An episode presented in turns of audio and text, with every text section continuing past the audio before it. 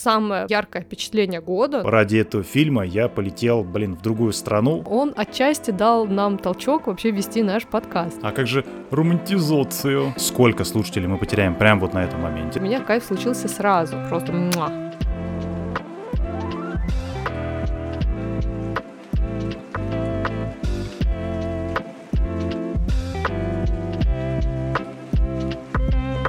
Всем привет! Вы слушаете подкаст «Вещание ягнят» и с вами его ведущие Илья и Катя. Привет! Мы муж и жена, которые очень любят смотреть фильмы и сериалы и решили вести об этом свой подкаст. В этом выпуске вас ждет рекап всего две тысячи двадцать третьего года, то есть всех фильмов и сериалов, которые мы смотрели и о которых нам хочется вспомнить и сказать что-то содержательное. В нашем телеграм-канале, который мы, кстати, восстановили, в нем все хорошо, безопасно, можете идти и подписываться, мы делали объявление о том, что все желающие могут прислать нам голосовухи про их самые главные впечатления. Хорошие или плохие, которые в этом году они получили, естественно. Так мы делали впервые, и тут вы услышите в этом выпуске не только наши голоса, но и свои, то есть наших слушателей или прям ваш, собственно, если вы нам что-то присылали. В общем, подписывайтесь на наш Телеграм, если хотите в будущем такие или какие-то другие интерактивы не пропускать. Ну и вообще у нас там очень интересно. Вот, например, наш предыдущий выпуск с разбором «Слова пацана» со спойлерами вызвал в нашем канале достаточно бурное обсуждение. Мы общались с нашими слушателями, и они уже друг с другом начали общаться, обсуждать концовку, персонажей, то, как закончились их линии. В общем, было очень интересно, так что присоединяйтесь. А в конце этого выпуска мы расскажем о личных вещах из наших жизней, которые случились в этом году, поэтому я тоже думаю, что это будет очень интересно. Я знаю точно людей из наших слушателей, кому эта часть будет вообще более интересна, чем весь остальной выпуск. Вот, поэтому оставайтесь с нами до конца выпуска и, ну, надеюсь, что вы так и сделаете. И, конечно, не забывайте подписываться на наш подкаст на тех площадках, где вы нас слушаете, ставить нам там оценки, звездочки, оставлять отзывы. Нам это все очень помогает. Ну и, конечно, рекомендуйте наш подкаст своим друзьям. А еще наш подкаст можно поддержать финансово на Бусти или Донате. Все ссылки мы оставляем в описании. А, кстати, на Донате нам можно задать любой вопрос, на который мы ответим в одном из следующих выпусков. Ну что, мы переходим к фильмам и сериалам, о которых мы решили рассказать, и начинаем с сериала, который вышел в самом начале года. Это сериал The Last of Us.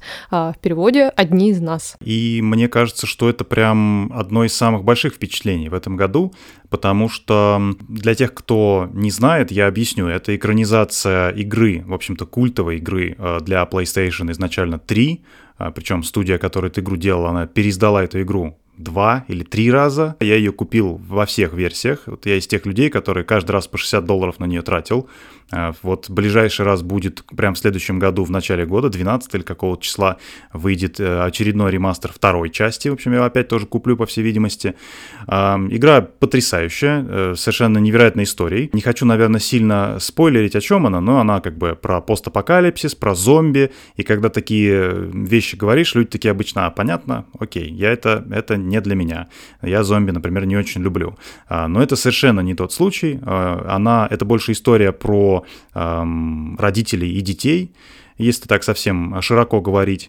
И мне кажется, что ценность конкретно этой экранизации именно в том, что теперь есть у людей, которые не играют в игры или которым там тяжело играть в игры, и вообще не их формат ознакомления с историями, теперь у них тоже есть возможность познакомиться с этим, ну, невероятным сюжетом, который меня лично захватил еще в две тысячи тринадцатом году, когда она только появилась. Аж десять лет назад. Да, и, честно подумала. говоря, до сих пор она меня и не отпустила, потому что там задаются такие такие сложные серо-моральные вопросы, которые, ну, честно говоря, я даже не знаю, как на них отвечать. И меня постоянно как маятник мотает от, оттуда туда, потому что какой-нибудь видос посмотришь, там тебе аргументы за одну сторону, в другом видосе за другую. У меня в голове уже окончательно все перемешалось, и я, честно говоря, не знаю, как бы я бы поступил в этой ситуации. В общем, опять же, говорю запятыми и говорю без всяких спойлеров, потому что если вы сериал не смотрели, то нужно бежать и смотреть. Ну и, наверное, давай включим как раз первую здесь, первый отзыв от нашего слушателя. Это наша слушательница Анжелика записала нам вот интересное мнение, давайте его послушаем. Катя, Илья, привет. Я захотела поделиться с вами мнением о сериале, который называется The Last of Us. Лично я не особо ждала этот сериал, потому что, на мой взгляд, адаптации получаются всегда очень плохо. И того же я ждала и от этого сериала. Я уже знакома с сюжетом, так как я проходила оригинальную игру три года назад, и в моей памяти хорошо отпечатался сюжет и то, как должны выглядеть люди и мир внутри этого сюжета. Именно поэтому я не планировала смотреть сериал, но это была большая ошибка, потому что сериал получился очень хороший. Они смогли передать атмосферу, мир, людей, характер, которую заложила игра, свою атмосферу и еще десять лет назад. И для меня это было очень таким важным моментом, и это меня очень порадовало на самом деле, потому что это именно то, что я хотела увидеть. Также мне очень понравилось, понравились декорации внутри сериала, что это мне напомнило первые сезоны «Ходячих мертвецов», что там именно настоящие какие-то предметы, настоящие здания, машины. И это прям неподдельный кайф вот, наблюдать именно за таким а, сюжетом, а не просто за зеленым фоном.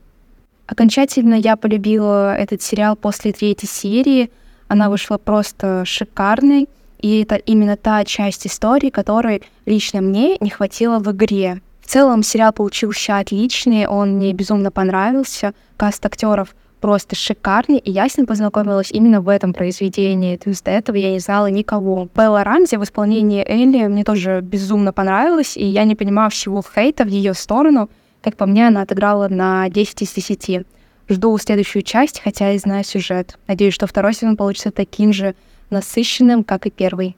Вот такое мнение нашей слушательницы. Мы тоже можем тут пару комментариев вставить. Вот мы с Ильей, наоборот, практически весь каст знаем достаточно хорошо. Беллу Рамзи и Педро Паскаля мы видели в той же «Игре престолов». Педро Паскаля мы видели в сериале, который нам очень нравится, и мы его, наверное, даже упоминали как-то раз, «Наркос». Наверное, стоит сказать про Беллу Рамзи, которую ну, просто затравили во всем мире. Нет, этому нет никаких обоснований, что над такой молодой девочкой, ну, хотя нет, ей лет двадцать, наверное. Это не важно, сколько Да, это не лет. важно, ну, просто сам факт, что над ней так издевались и говорили, какая она там урод, это все отвратительно. Но я бы, наверное, вот такую мысль высказала, что а, та Элли, которую мы знаем из игры, и та Элли, которую нам подарил сериал, это довольно разные персонажи. Я думаю, именно поэтому, не умаляя вообще всех заслуг Беллы Рамзи, она реально круто сыграла, но это совершенно другой персонаж. А у меня есть объяснение или версия, почему именно так получилось.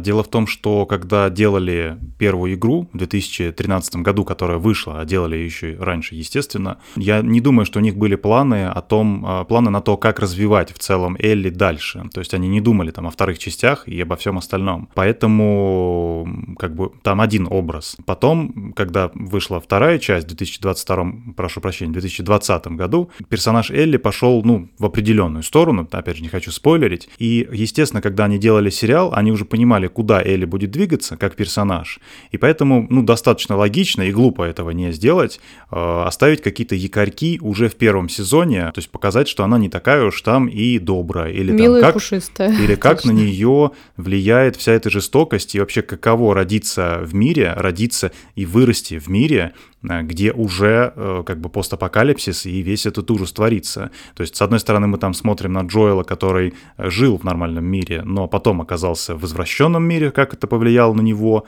плюс его личная трагедия и травма. А, ну и мы видим, как человек, который, вот, ну, повторяюсь, родился там, и что с ним происходит. А, поэтому, э, наверное, да, получается такое какое-то вот искажение. Ты, ты просто не понимаешь, ты хочешь увидеть ту Элли, а она здесь уже немножко иная, а, но если второй сезон выйдет, и он тоже будет хорошим, а причин, мне кажется, сомневаться в этом не так много, но, правда, они есть кое-какие. Не буду тут уходить сильно в детали. Ой, честно говоря, мне так интересно, как вообще это воспримут. Ну, то, что, я думаю, точно произойдет во втором сезоне, как и во второй игре. И что вообще будет с людьми? Потому что тогда это в две тысячи двадцатом году все-таки это было несопоставимо вообще количество людей, которое охренело от того, что сделали создатели, а теперь это просто настолько масштабируется. Мне кажется, люди будут, ну, лютовать вот просто дико. Мне, я безумно этого жду, мне очень интересно, что будет вообще. Да, ну и чтобы подытожить, я, наверное, скажу, что да, это, наверное, не лучшая версия этой истории, однозначно, и, конечно, играть в игру Это лучший способ познакомиться с этим сюжетом, но так как я, это кстати, не... играла. Меня Илья сажал. Мне кажется, мы даже как-то уже э, рассказывали. Вот, да, я да, прям... да. Мне было очень тяжело, я так себе игрок. Э, Илья мне ставил какой-то минимальный уровень, но, кстати, когда я немножко разгонялась, он мне э, втайне от меня повышал, и я все равно справлялась, потому что уже как-то адаптировалась. Э, в общем, это был достаточно интересный опыт для меня. Э, было тяжело, были психи, но я с этой историей знакомилась именно в игре, а потом уже вместе со всеми смотрела сериал. В общем, хотел бы я жить в таймлайне, где нет сериала The Last of Us. Нет, не хотел бы. Хотел бы я, чтобы он был лучше, наверное, но он и в целом получился очень хороший.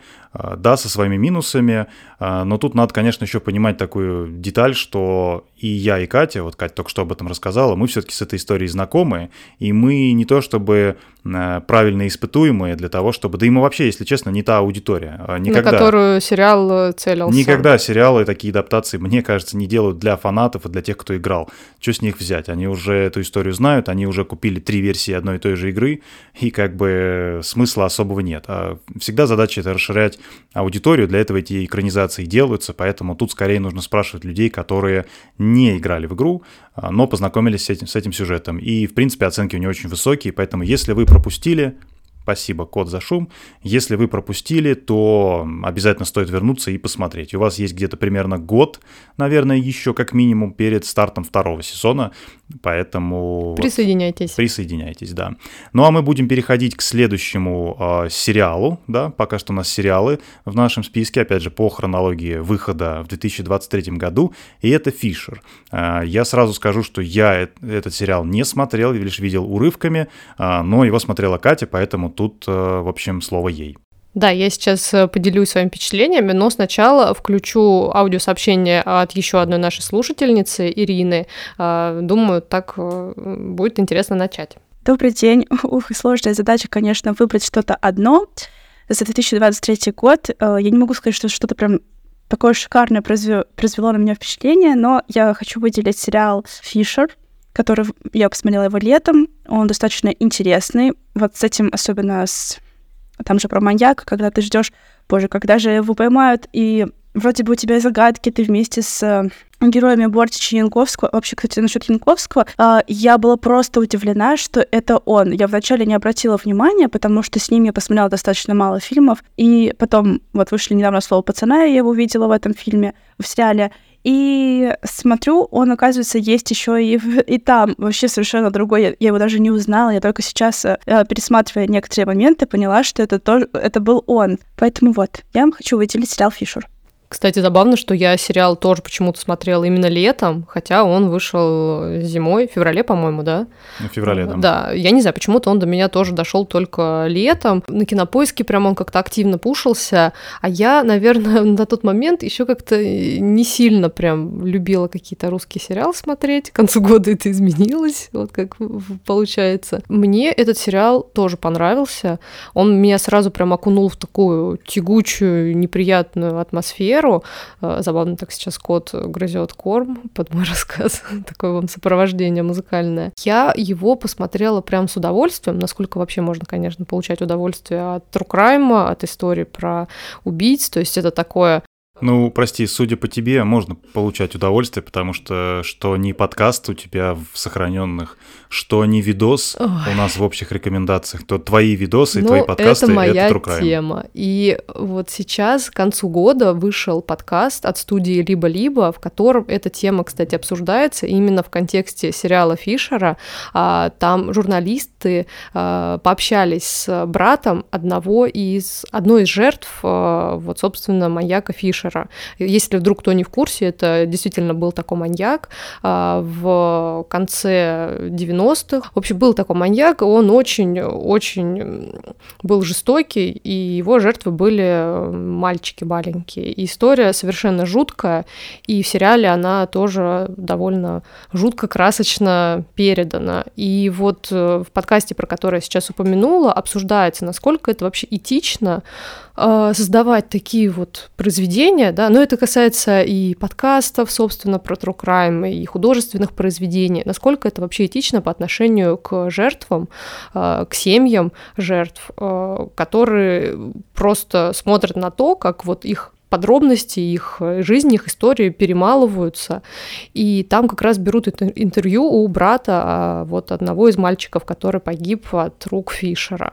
И достаточно интересный подкаст. Я там, может быть, не со всеми мыслями согласна. Мне кажется, что все-таки эти истории, они не просто развлекательные, они и какой-то полезный несут контекст какой-то, просто чтобы как можно больше людей знали, что такое бывает. А как же романтизация?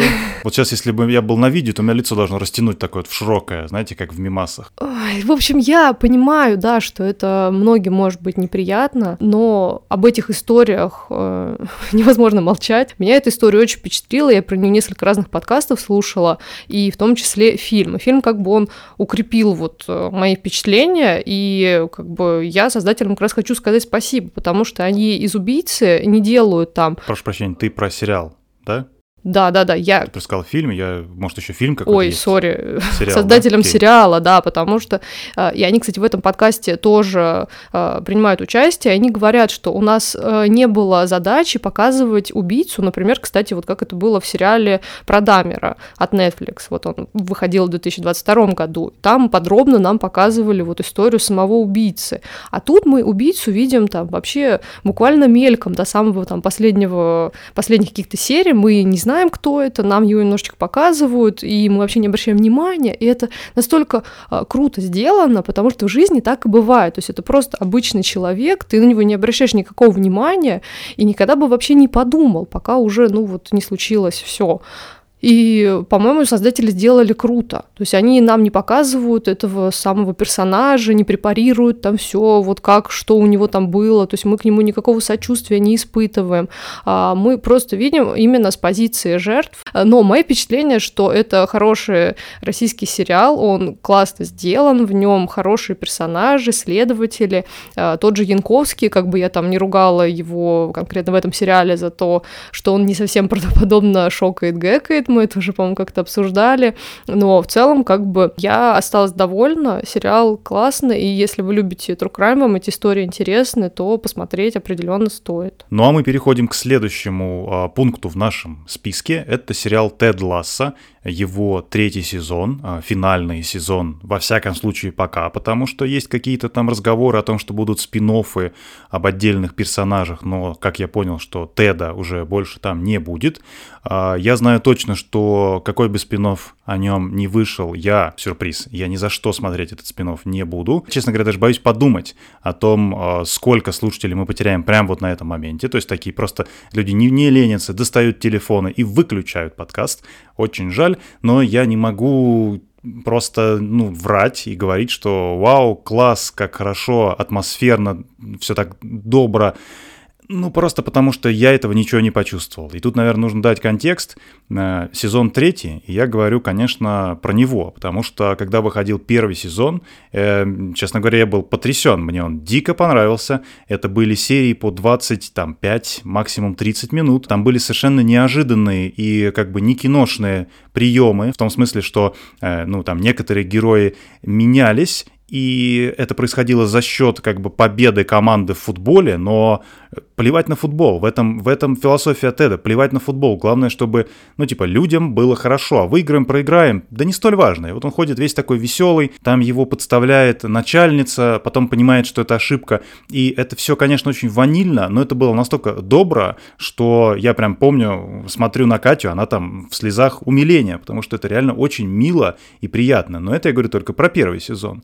А когда появился второй сезон, создатели почему-то решили уйти в какие-то дикие эксперименты, иначе даже их не назовешь. Там есть одна, ну, прям яркая серия про э, тренера Бирда. Это какой-то наркотрип э, по Лондону, и она внезапно длится, там, типа, минут пятьдесят, или так она, во всяком случае, ощущается. Это было очень странно и очень неинтересно. Э, совершенно непонятно, какой был в этом посыл. Э, ну и самое главное, они убрали... ну, как бы, Теда Лассо. У вас сериал называется «Тед Лассо», а Теда Лассо в нем вообще нет. Ну, если говорить о третьем сезоне, то в целом можно сказать, ну, я считаю, что он продолжил то, что начал второй. Он попытался развить кучу других персонажей, дать им какой-то контекст, что совершенно странно смотрится в формате, ну, комедии, к которой ты и приготовился. Ты думаешь, что здесь будет опять двадцать пять тридцать минут, ты по кайфу посмотришь про Теда и чуть-чуть футбола, но получается, что они как бы пытаются развивать других персонажей, потом в какие-то моменты их просто бросают и про них забывают. Есть куча, ве... куча ниточек, которые просто ни к чему не приводят. Есть абсолютно просранные арки, как, например, с тем же Нейтаном Шелли, которого в конце второго сезона засетапили как самого главного такого биг-босса, который, значит, предал. А потом, ну, как бы понятно, что это добрый сериал, и он, наверное, должен измениться и вернуться, но тут буквально происходит так, что они в одной серии говорят, что он предатель, и мы его никогда не примем назад, а потом он просто складывает маечки, где-то там что-то падает, под столом прячется, они все над этим смеются и просто прощают его. И это... это настолько не имеет никакого драматического веса. Да нет, мне кажется, даже не про вес, а то, что ты этому тупо не веришь. Ну вот, ну не могло так произойти. И я так могу сказать практически про весь сериал, что если первый сезон, он, ну, был очень милый, добрый, и все как-то было в рамках какой-то реальности, то тут просто э, набор кринжовых, ну реально каких-то стыдных сцен, которые друг друга без конца сменяют, и они типа должны быть вроде как смешными, хотя смеха там особо никакого нет. И просто как будто сериал потерял вот эту свою душу, которая была в первом сезоне заложена. Мне, самое главное, честно говоря, от этого прям очень Теда грустно. Ласса. Он, он просто да. перестал и, показывать я говорю, свою Теда. душу, Теда Ласса. Действительно, они почему-то самого интересного главного персонажа э, перевели ракурс на... не таких уж каких-то и прям суперинтересных. Но это все равно, что, представь, вот в «Друзьях» нам начнут угу. показывать не друзей, а вот соседа, который сверху живет, или снизу, снизу, который им, им там швабры все время постукивал, просто начнут про деда рассказывать несколько серий подряд. Это настолько странно, это настолько не то, к чему ты как бы готовишься, что, ну, короче, для меня это... не то чтобы разочарование года, просто ну, потому, потому что... Ну, потому что со второго сезона нам уже не нравилось, а третьего мы особо ничего не ждали. Хотя, ну, не знаю, у меня была какая-то э, горсточка надежды, что они сделали выводы на втором, потому что у него, по-моему, как раз были, ну, не супер оценки. Вот. Но третий, в принципе, всем понравился. То есть мы вот, э, не знаю, из наших там друзей, э, все вообще довольны, всем по кайфу было, мы такие просто типа, ну, чё? Ну, возможно, мы друг друга с тобой заразили каким-то каким-то токсиком, Ой, и, и я не знаю. А может быть, и такие же, как мы, тоже есть среди наших слушателей, вы нам Но напишите. Они боятся высказаться. Да, они боятся высказаться, потому что им скажут, вы чё, это суперсериал, поэтому пишите нам, и мы наконец-таки найдем друг друга. Ну или напишите нам, опять же, в Телеграм-канале будет обязательно пост, который посвящен этому выпуску, поэтому найдете, куда писать, я думаю, не, это не так сложно будет. Напишите, как бы, чем вам нравится Тед Лассо и почему мы не правы. Мне будет прям очень интересно почитать, я с удовольствием отвечу. Отвечу. Вот, расскажите, покажите. А, давай переходить к следующему пункту. Это будет, наконец-то, первый фильм. Да, фильм. Да, а, фильм. Пока были только сериалы. Да, это «Джон Уик четыре». А, вышел он, кажется, двадцать третьего марта, а, но смотрел я его чуть-чуть попозже, когда он появился на Кинопоиске, если я не ошибаюсь. А, я его смотрел... Это важно. Я, я сейчас... Вы поймете, почему. Я смотрел его уже вечером двадцать третьего июня две тысячи двадцать третьего года. Вот я вот так вот тут очень точно называю даты. И поэтому последние двадцать минут, если честно, я смотрел уже в новостную ленту. Вот, и поэтому как бы концовка у меня, если честно, смазалась. Вот, но и в целом, наверное, нужно сказать, что я не то чтобы большой любитель именно Джона Уика, не то чтобы экшенов, я вообще-то люблю экшены, но конкретно Джона Уика, потому что мне прямо сложно Сложно понять, в чем кайф смотреть три э, часа на экшен и всякое подобное, и хотя нет, вот даже не так.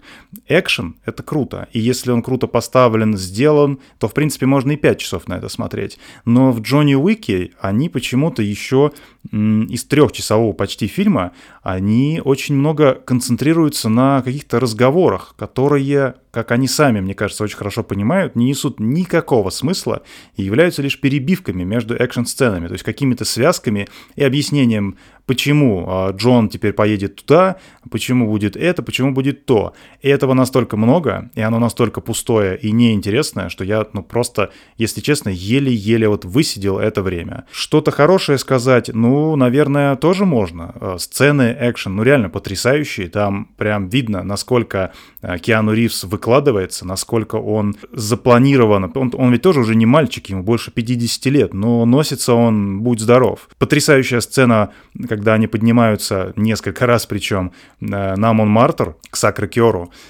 причем в какой-то момент он, он очень долго туда лезет, перестреливаясь и, и, и значит, набивая морды, а потом его оттуда скидывают, и он, ну, прям некомфортно долго скатывается с этой лестницы, прям практически в самое начало, и заново опять поднимается. Это все весело, но из-за того, что там нет хоть какого-то сюжетного содержания, ну или я его не увидел, для меня фильм, конечно, прошел совсем, совсем неинтересно. Опять же, люди, с которыми я общаюсь, друзья, они со мной не согласны, но, с другой стороны, я знаю много людей, которые согласны со мной. Вот, так что, опять же, пишите такое вот мнение. Ну, вот, вот я вообще есть. В просмотре этого фильма не участвовала, потому что мои две попытки посмотреть первый фильм про Джона Уика, они заканчивались тем, что я просто засыпала. Я не знаю, меня такой жанр просто рубит, я его не воспринимаю, к сожалению, поэтому я перехожу к следующему рассказу, и он будет про э, наш э, один из самых любимых сериалов э, «Наследники», которых... Любимых сериалов не в этом году, а любимых сериалов... Вообще эво, да. Вообще прям в принципе. В этом году вышел последний сезон заключительный, и как э, все крутые, действительно стоящие сериалы, он закончился хорошо, достаточно рано, то есть он не продолжил качать деньги на продолжение, как это делают многие, он остановился там, где нужно. Финал совершенно потрясающий, мы его постоянно вспоминаем и в наших выпусках упоминаем, насколько это вообще крутое произведение, но которое очень сложно продать. Я не знаю, какие слова подобрать, чтобы вот человеку сказать: о, давай смотри, потому что когда ты начинаешь рассказывать: ой, ну там вот, значит, богатая вот семья очень, медиамагнат, вот, значит, у чувака там дети, наследники, да, вот они там, э, значит, ждут, кто что будет делать, когда там отец умрет, да, потому что он уже старый э, человек. Мне кажется, тут дело в том, что, как и любое великое произведение, «Наследники» — это, ну, он гораздо больше, сам сериал, чем сумма его составляющих, то есть нельзя просто сказать, что, смотри, тут вот такие актеры классные, или, а там музыка просто невероятная, или Или, я не знаю, там очень смешно, там постоянно очень смешно и очень грустно в то же время. То есть тебя все время так качает.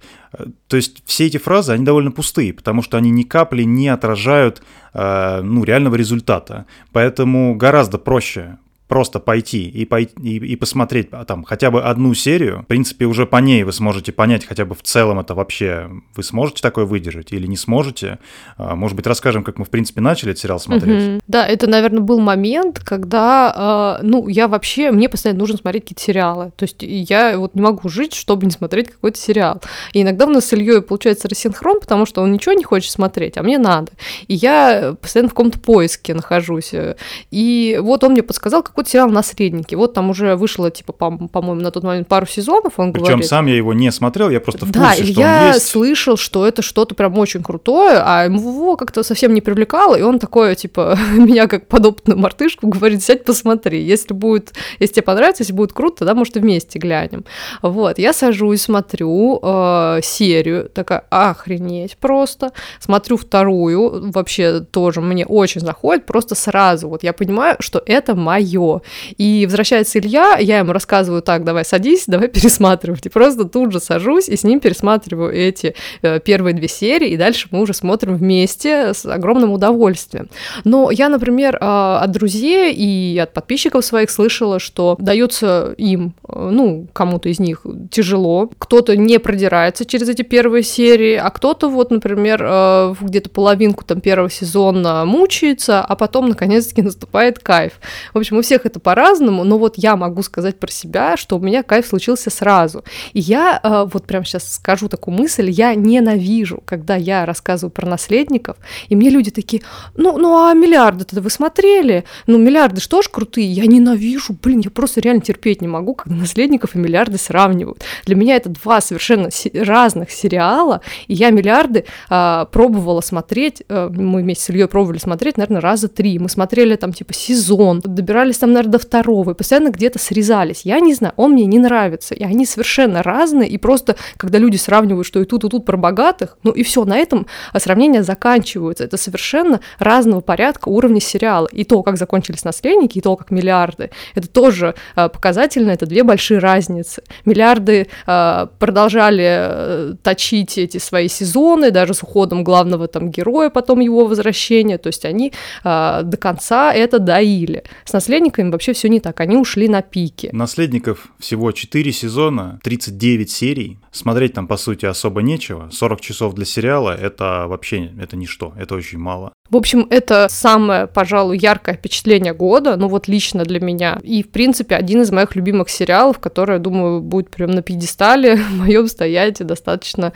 ну, я надеюсь, всегда. Ну, в моем топ пять сериалов этот сериал точно есть. Мы как-нибудь обязательно запишем выпуск с топом сериалов, причем у нас эти топы разные, они чем-то пересекаются, чем-то нет, и наследники в нем обязательно будут, и я думаю, что мы сделаем так. Я, наверное, финальное скажу про наследников. У меня постоянно мысли в голове о том, как бы сделать спешалы, их несколько нужно, про самые любимые наши сериалы. Ну, там, про какие-то, про мои, про какие-то Катины, то есть прям отдельный, полноценный выпуск, рассказать людям, или вообще даже больше, наверное, для себя.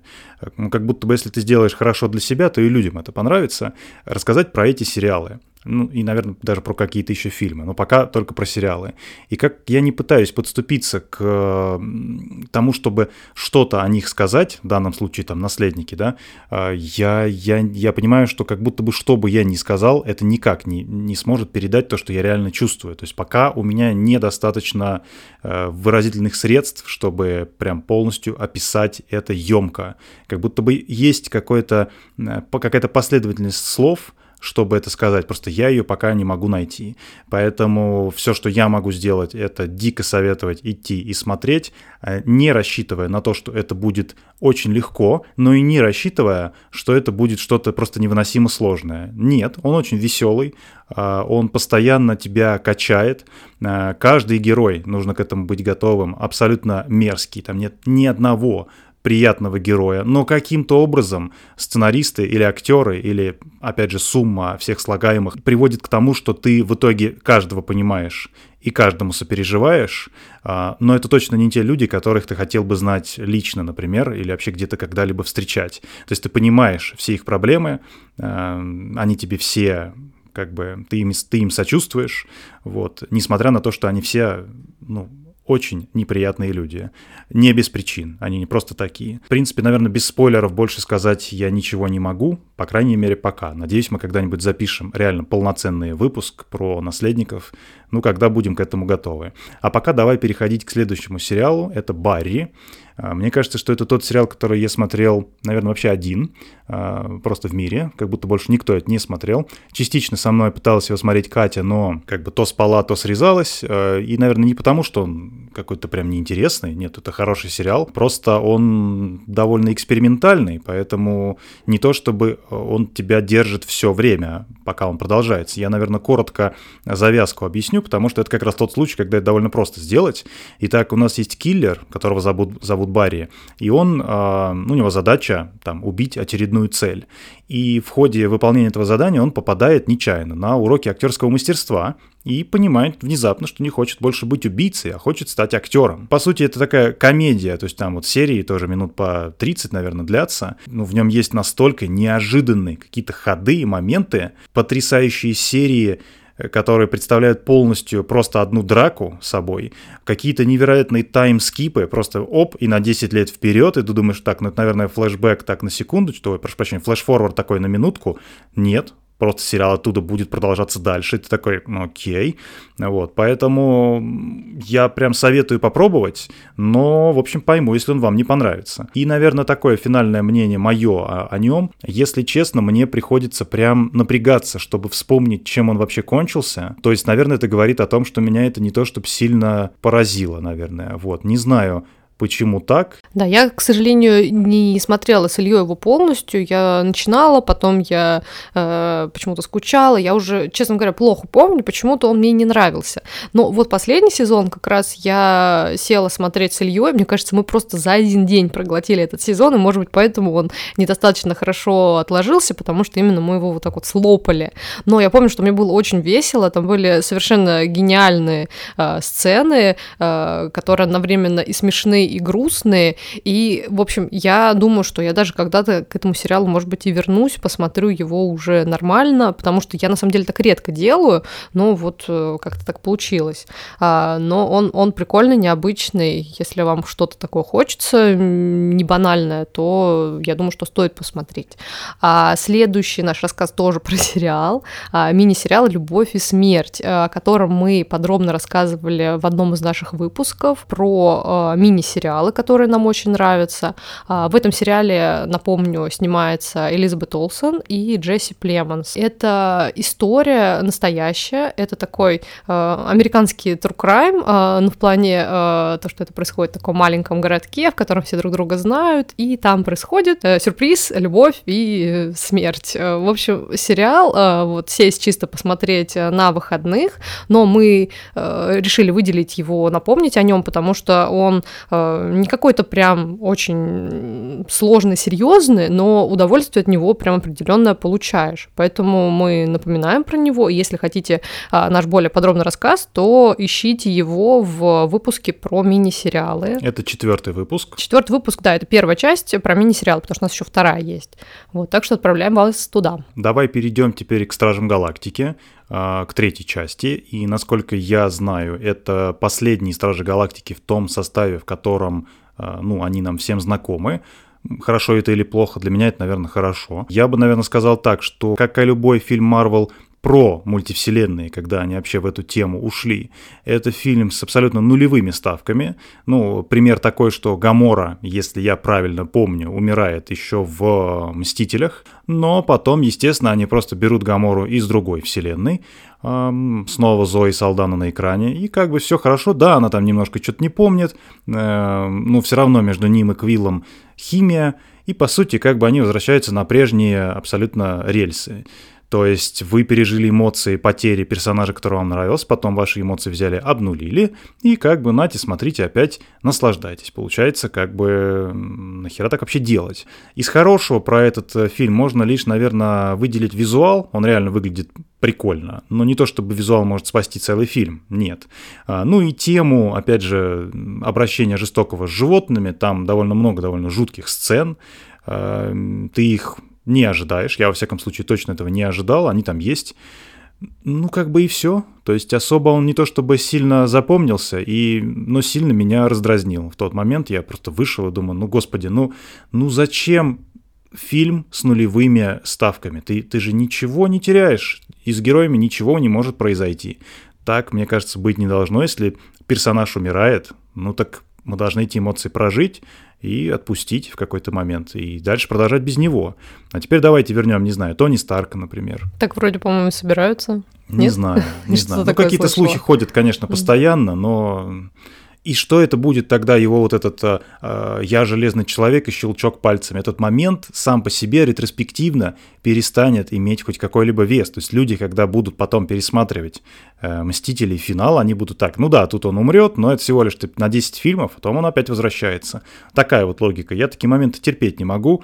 Э, надеюсь, что до этого они не опустятся и, в принципе, сменят немножко вектор развития своей э, вселенной Marvel. В мае вышел еще один российский сериал, про который я хочу рассказать. сказать, это плейлист волонтеров, в котором снова главный герой Иван Янковский. То есть я уже э, второй сериал на тот момент смотрела с ним. И не последний. И не последний, да. Мне этот сериал вначале прям ну, очень понравился. Он про поисковые отряды, про волонтеров, собственно, которые ищут людей, которые потерялись. И в сериале вначале прям круто показывают, как это все работает. И мы это как раз через персонажа Янковского погружаемся во всю эту историю и видим, как он заражается этим делом, то есть все его там обычные какие-то жизненные дела, они отходят вообще на второй план, а он загорается тем, что он полезен, он ищет людей, он спасает, и вообще показывают, как в этих поисковых отрядах, в принципе, люди этим увлекаются, и я даже себя поймала в какой-то момент на мысли, что, блин, я бы как будто тоже, что ли, хотела попробовать, хотя, конечно, такая трусиха вообще не моя тема, и нервы так себе вообще, но в сериале... Получается, тут опять романтизация есть, да? А, поисковых ну, отрядов. Ну так это ж хорошее как раз я дело, шучу, и конечно. В этом смысле сериал пропагандирует вообще отличное дело, я считаю, вообще никаких вопросов. Но потом, к сожалению, то есть как-то в первых сериях я прям такая вау-вау, а потом мы просто перешли к более личным историям персонажей, и потому что там как бы в этом отряде как бы начинаются какие-то шуры-муры там между персонажами, и вот как-то ракурс сходит с основной темы. Я понимаю, что, конечно, это важно, нам не иначе не будет интересно следить за ними, да, когда они просто каждую серию кого-то там ищут. И да, она, в принципе, эта серия построен, э, сериал построен как процедурал, то есть каждая серия у нас какое-то очередное дело, и на фоне разворачиваются какие-то отношения между персонажами. Но вот, к сожалению, на мой взгляд, э, не получилось каких-то прям очень интересных взаимоотношений, за которыми прям было интересно следить. Мне больше было интересно именно про волонтерство и как бы э, как люди, которые занимаются этим, как они вообще, это на их жизни отражается. Мне вот ну, не хватило. А, поэтому в целом я бы сериал порекомендовала, просто в принципе, чтобы с этим ознакомиться. То есть я какие-то хорошие прям эмоции от этого получила. А, но не идеально. То есть прям есть к чему придраться, на мой взгляд. А следующий сериал у нас, кстати, тоже российский, и его порекомендовал наш подписчик Игнат. Сейчас я включу сообщение от него. Ну что же, очевидно, что вы просто хотите украсить свой подкаст моим пленительным баритоном. Что ж, не стану тут чинить препятствий. А что касается сериала, то, конечно же, нужно обратить внимание на два холма. Кукуляля, чичикага. Игнат, спасибо большое за очень глубокое, глубокую аналитику, вот, и, в принципе, что поучаствовали в нашем, в таком флешмобе. Да, сериал мы этот, наверное, мельком где-то видели на Кинопоиске обложку, или он не на Кинопоиске выходит? На Кинопоиске. На Кинопоиске, да. Мне визуально как-то он не очень понравился, но когда мы получили это сообщение, я заинтересовалась, думаю, ну, давай посмотрим. И мы прям целенаправленно сели с Ильей, посмотрели одну серию, ну, потому что просто пока только одно успели. И мне, в принципе, прям кайфово было. Я сидела, смеялась, чему-то удивлялась. И меня, кстати, очень порадовало, что там есть актер из «Слова пацана». Никита Калагривый. Никита Калагривый, такая фамилия необычная. И он там вообще совершенно другой. Ну, прям классный актер. Ну, вот. В «Слове пацана» он играет Кащея. Да, да, да, да. Если помните, это такой, это первый главарь банды их.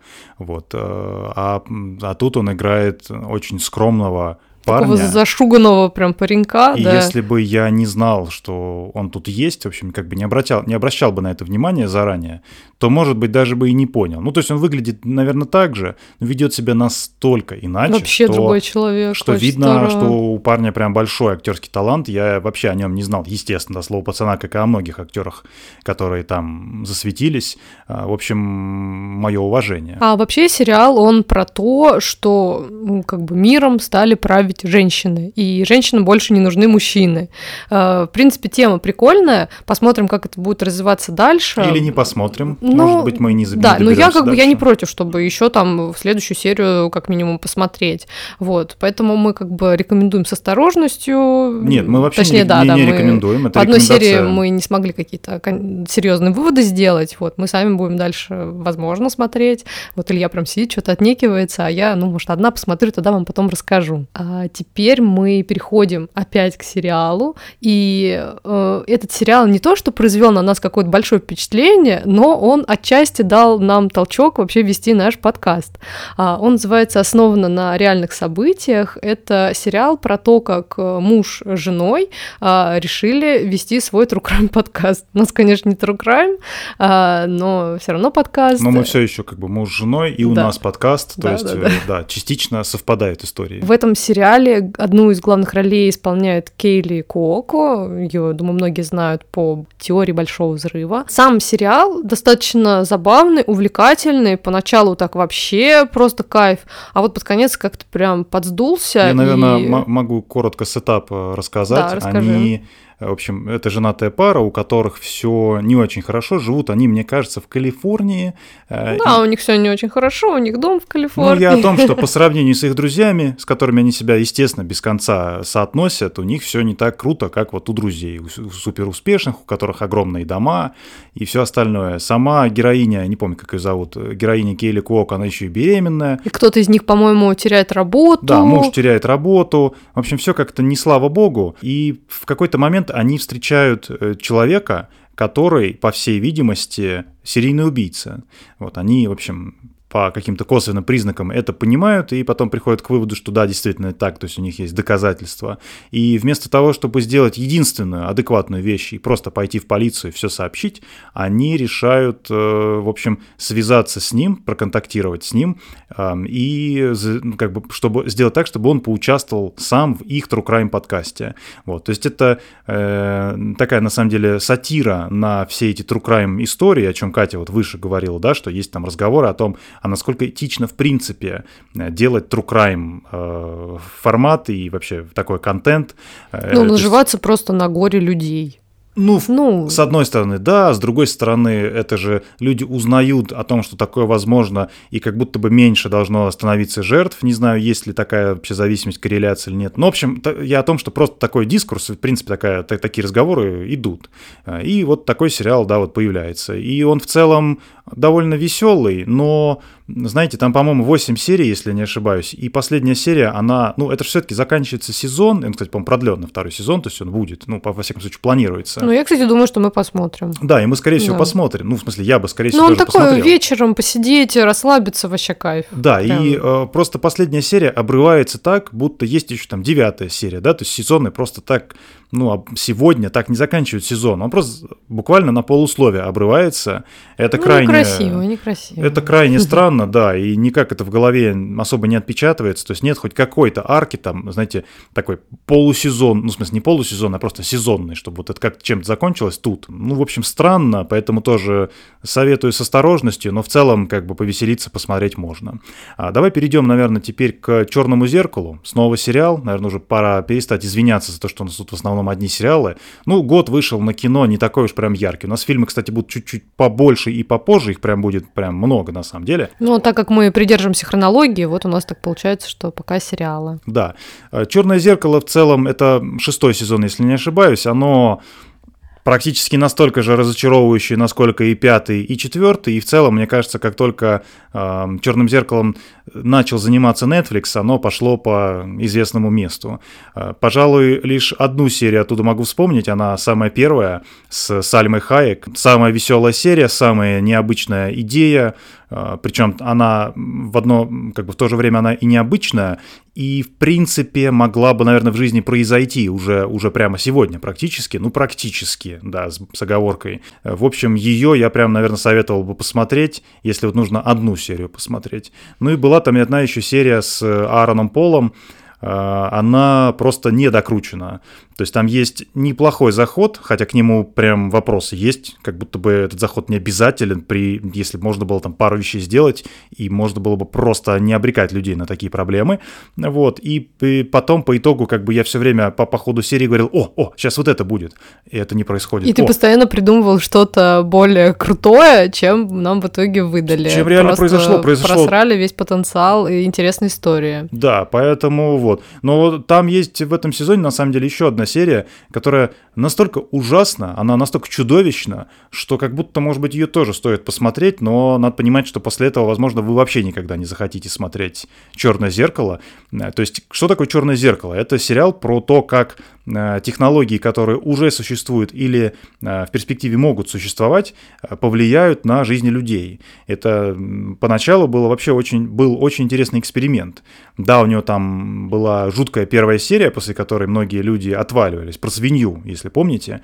Вот. Но на самом деле, если как бы спокойно это пережить, то дальше можно кайфануть, и там многие серии очень хорошие, какие-то проходные, вот. Но прям ужасных, отвратительных. Не так много. Они есть, но не так много. Я бы, знаешь, как, наверное, сказала, если вот вы никогда не смотрели «Черное зеркало», там ни одного сезона, ни одной серии, то вот в идеале бы найти какой-то список самых э, рейтинговых серий, крутых, ну, оцененных там людьми или критиками, и просто смотреть тупо их, то есть не садиться там от и до, потому что очень много проходных серий, даже там и в первых сезонах, э, просто можно э, любую серию посмотреть как отдельную историю и получить от нее кайф. Ну, а так как мы смотрели практически с самого начала, то есть еще, мне кажется, мы еще даже в универе учились э, и смотрели там вот первый Точно, сезон, было, да. да, это да, было да. все очень давно, и поэтому мы э, тогда для нас это прям было вау, что-то очень свежее, прикольное, и мы там каждый сезон с радостью ждали, и с каждым сезоном все э, э, э, начиналось просто разочарование за разочарованием, поэтому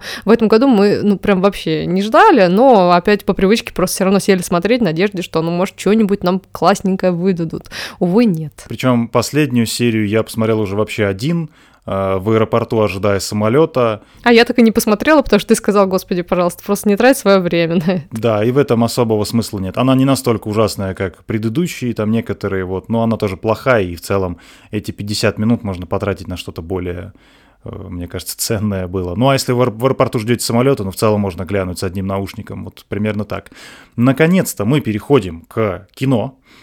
И, к, ну, в общем, для меня не то чтобы главному, если объективно говорить, киношному впечатлению года, но субъективно точно так, потому что я уже упоминал там в каком-то выпуске, что ради этого фильма я полетел, блин, в другую страну, чтобы его посмотреть... Вместе со всем миром. Ну, почти вместе со всем миром, да. Это «Миссия невыполнима», седьмая часть. Я, в общем, обожаю франшизу «Миссия невыполнима», люблю Тома Круза, может быть, не обожаю, но в целом мне он очень нравится, как, наверное, герой фильмов больше, не то чтобы я там... Как... В общем, тебе нравится Итан Хант. Да, скорее даже так. Когда я понял, что, ну, как бы фильм-то выходит, а для нас он, видать, не выйдет или выйдет очень нескоро, я впал прям в грусть, не, не понимал, что с этим делать, а потом зашел там в... запрещенные сети и понял, что я некоторые... Я думал, ты сейчас скажешь, зашел в авиасейлс, кстати, поиск дешевых билетов, здесь могла бы быть ваша реклама. Да, да, вот, зашел в запрещенные сети и понял, что ну, некоторым людям приходит в голову слетать в Казахстан и посмотреть э, фильмы там. Я такой, блин, нет, это безумие, это невозможно. И, в общем, где-то неделю я ходил в состоянии «это безумие и это невозможно», а потом э, аккуратно поспрашивал знакомых, а не хотите ли вы тоже со мной слетать, ну, потому что одному это совсем какой-то стрём, ну, в смысле, страшно, типа, ну, это просто не то, что даже страшно, просто очень, вообще, типа, что? Пойти посмотреть фильм, полететь в другую страну, чтобы посмотреть фильм, крайне странная затея. Ну и по итогу меня настолько это все съело, что просто в одну прекрасную пятницу, часов, например, в шесть вечера, а мы с Катей живем в Воронеже, это важная деталь. Воронеж, как вы понимаете, по известным причинам аэропорт не работает уже почти два года, вот, поэтому... Пришлось на поезд срочно покупать билет, практически там, ну, утрируя, уже из поезда покупать на самолет, а из самолета бронировать отель. Поэтому, да, как бы я там буквально прилетел, в Астане приземлился, через полчаса я уже в гостинице, через двадцать минут после этого я уже в... там, в торговом центре, и еще через пятнадцать минут с каким-то типа попкорном я уже сижу в зале, полном людей, на новом фильме. В общем, потрясающий опыт, да, и как бы сам фильм объективно, если его оценивать, это не лучшая «Миссия невыполнима» из всех семи на, данных момент, на данный момент фильмов, но это все еще очень крепкий экшен-экшен-фильм. Даже не хочется сильно сравнивать ее с Джоном Уиком, потому что в любой «Миссии невыполнимой» на самом деле очень много сюжета реального. Там мы потом пересматривали с Катей там, лучшие фильмы из всей этой серии, и некоторые ей прям понравились, она не спала, и, мне кажется, даже, ну, правда, наслаждалась. Вот, там, если нужно прям какой-то рейтинг составить, то я бы советовал смотреть сначала четвертую часть э, с Бурдж-Халифой, где Том Круз ползет, значит, по самому высокому зданию в мире, э, и все идет не так. Потом я бы, наверное, советовал смотреть «Последствия». Это шестая часть с Генри Кавиллом. Прекрасный фильм, вот очень-очень крепкий фильм. Ну, а потом, наверное, вот седьмую часть. То есть, если вот у вас есть время только на три миссии невыполнимые, то вот стоит, наверное, смотреть в таком порядке. Перейдем к Оппенгеймеру. К Барби-геймеру. Ну, или как это называется. Да-да-да. Естественно, в той же самой поездке, ну, мне было бы глупо не посмотреть хотя бы еще один фильм. Я выбирал между Оппенгеймером и Барби и выбрал Оппенгеймера. Я в целом, наверное, положительно отношусь к Кристоферу Нолану, но хотя бы потому, Потому что я абсолютно обожаю фильм «Начало», он точно в топе десять моих любимых фильмов. Я недавно пересмотрел «Интерстеллар», буквально вот на этой неделе. Я его не смотрел с две тысячи четырнадцатого года, то есть по, по факту почти десять лет. И в этот раз, будучи на десять лет старше, я обращал внимание на совершенно другие вещи в этом фильме. Плюс я его смотрел один, и, может быть, это тоже какой-то эффект оказало. Ну, просто потому что это как бы мы с Катей такое часто обсуждаем, что это как будто самые честные эмоции. Ты не заражаешь друг друга либо восторгом, либо там токсичностью, или еще чем-то. Я даже признаюсь, у меня там, в, ну, наверное, в один момент... или в полтора момента, окей, ну прям слезы выступили, в один точно, во второй не помню, ну как бы что-то около, вот так. Ну так расскажи все-таки про Оппенгеймера. Да, уже. Про Оппенгеймера. Я думал, что я иду на фильм, который будет рассказывать мне про физику, про квантовую механику, какими-то, ну насколько это возможно, хотя это невозможно, потому что я читаю... биографию Эйнштейна, и там как бы очень много про квантовую механику, я понимаю, что они вообще никакими способами просто рассказать как будто бы невозможно. В общем, я ожидал, что там будет это, но там было совсем не это. Что такое Оппенгеймер, если вот коротко? Биографический фильм с абсолютно перепутанной хронологией событий. Причем, как это любит Нолан делать. Как это обожает делать Нолан, да, он всегда любит играться со временем тем или иным способом. И он, этот фильм, рассказывает, ну, судьбу одного из самых неоднозначных людей в истории, Роберта Оппенгеймера, создателя ядерной бомбы. То есть, с одной стороны, он ученый, который, которому, естественно, интересно заниматься физикой, и когда появляется возможность и необходимость сделать оружие, которое, как он надеется, по крайней мере, как в фильме говорят, как он надеется, остановит все войны раз и навсегда, естественно, он этим занимается, его назначают главой всего этого процесса в большой секретности, потому что параллельно с этим тем же самым занимаются нацисты. Конечно, нужно успеть раньше, чем они. И с другой стороны, потому что нужно понимать, что фильм длится три часа, а бомбу, по сути, завершают где-то на втором часу. Еще час мы разбираемся с последствиями, что довольно неожиданный был для меня тейк. Я думал, что, ну... наверное, взорвут бомбу, и фильм закончится. Но фильм совсем не о бомбе. Фильм о том, к чему все это приводит, и эта бомба, и конкретно политические, скажем так, преференции Оппенгеймера, которые в тот момент в США не были очень уж прям тепло встречены. И когда я посмотрел этот фильм в первый раз, мне было прям очень тяжело. То есть меня бросало от «О, Господи, ну как же скучно», и, о господи, я ничего не понимаю. То есть я, я смотрю очень внимательно, но я не понимаю, что сейчас происходит. Ничего не понимаю. Я ничего не понимаю. Откуда? Левиафан, который мы очень коротко упоминали в одном из выпусков. А, да, значит, блин, господи, вот зачем эти были сцены. Вау, я в мурашках, кайф. И я иду, опять же, в том же кинотеатре в Астане, выхожу из туалета, и две девочки, я просто ну, нечаянно подслушал их разговор, и они такие... Так получается, это Эйнштейн, но я дальше не буду спойлерить, и они там пару вещей говорят, и я такой, ой, а я же вообще это не понял.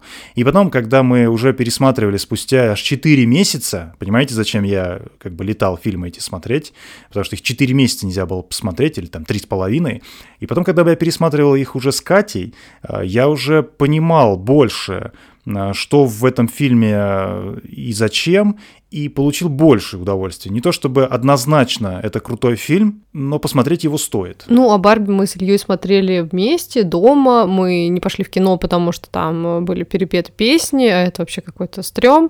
Мы такое не одобряем, хочется оригинальные слушать голоса, тем более в песнях. Но, понимаете, тут такой был момент, что мы Барби смотрели, ну, уже где-то осенью, наверное, да, прошло несколько месяцев, и это у этого...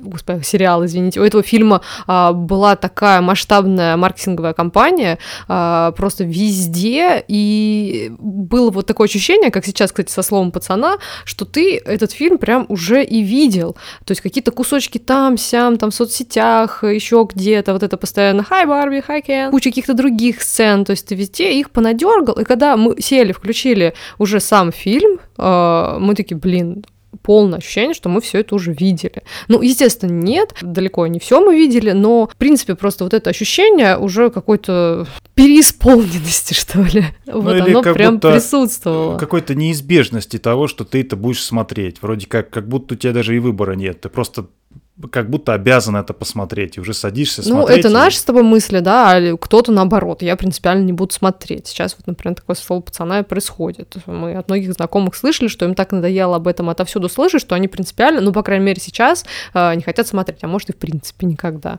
А мы сели, посмотрели Барби, э, к сожалению, не получили какого-то прям удовольствия, хотя по факту, э, вот так вот анализируя, какие мысли несет этот фильм, он вообще-то очень классный.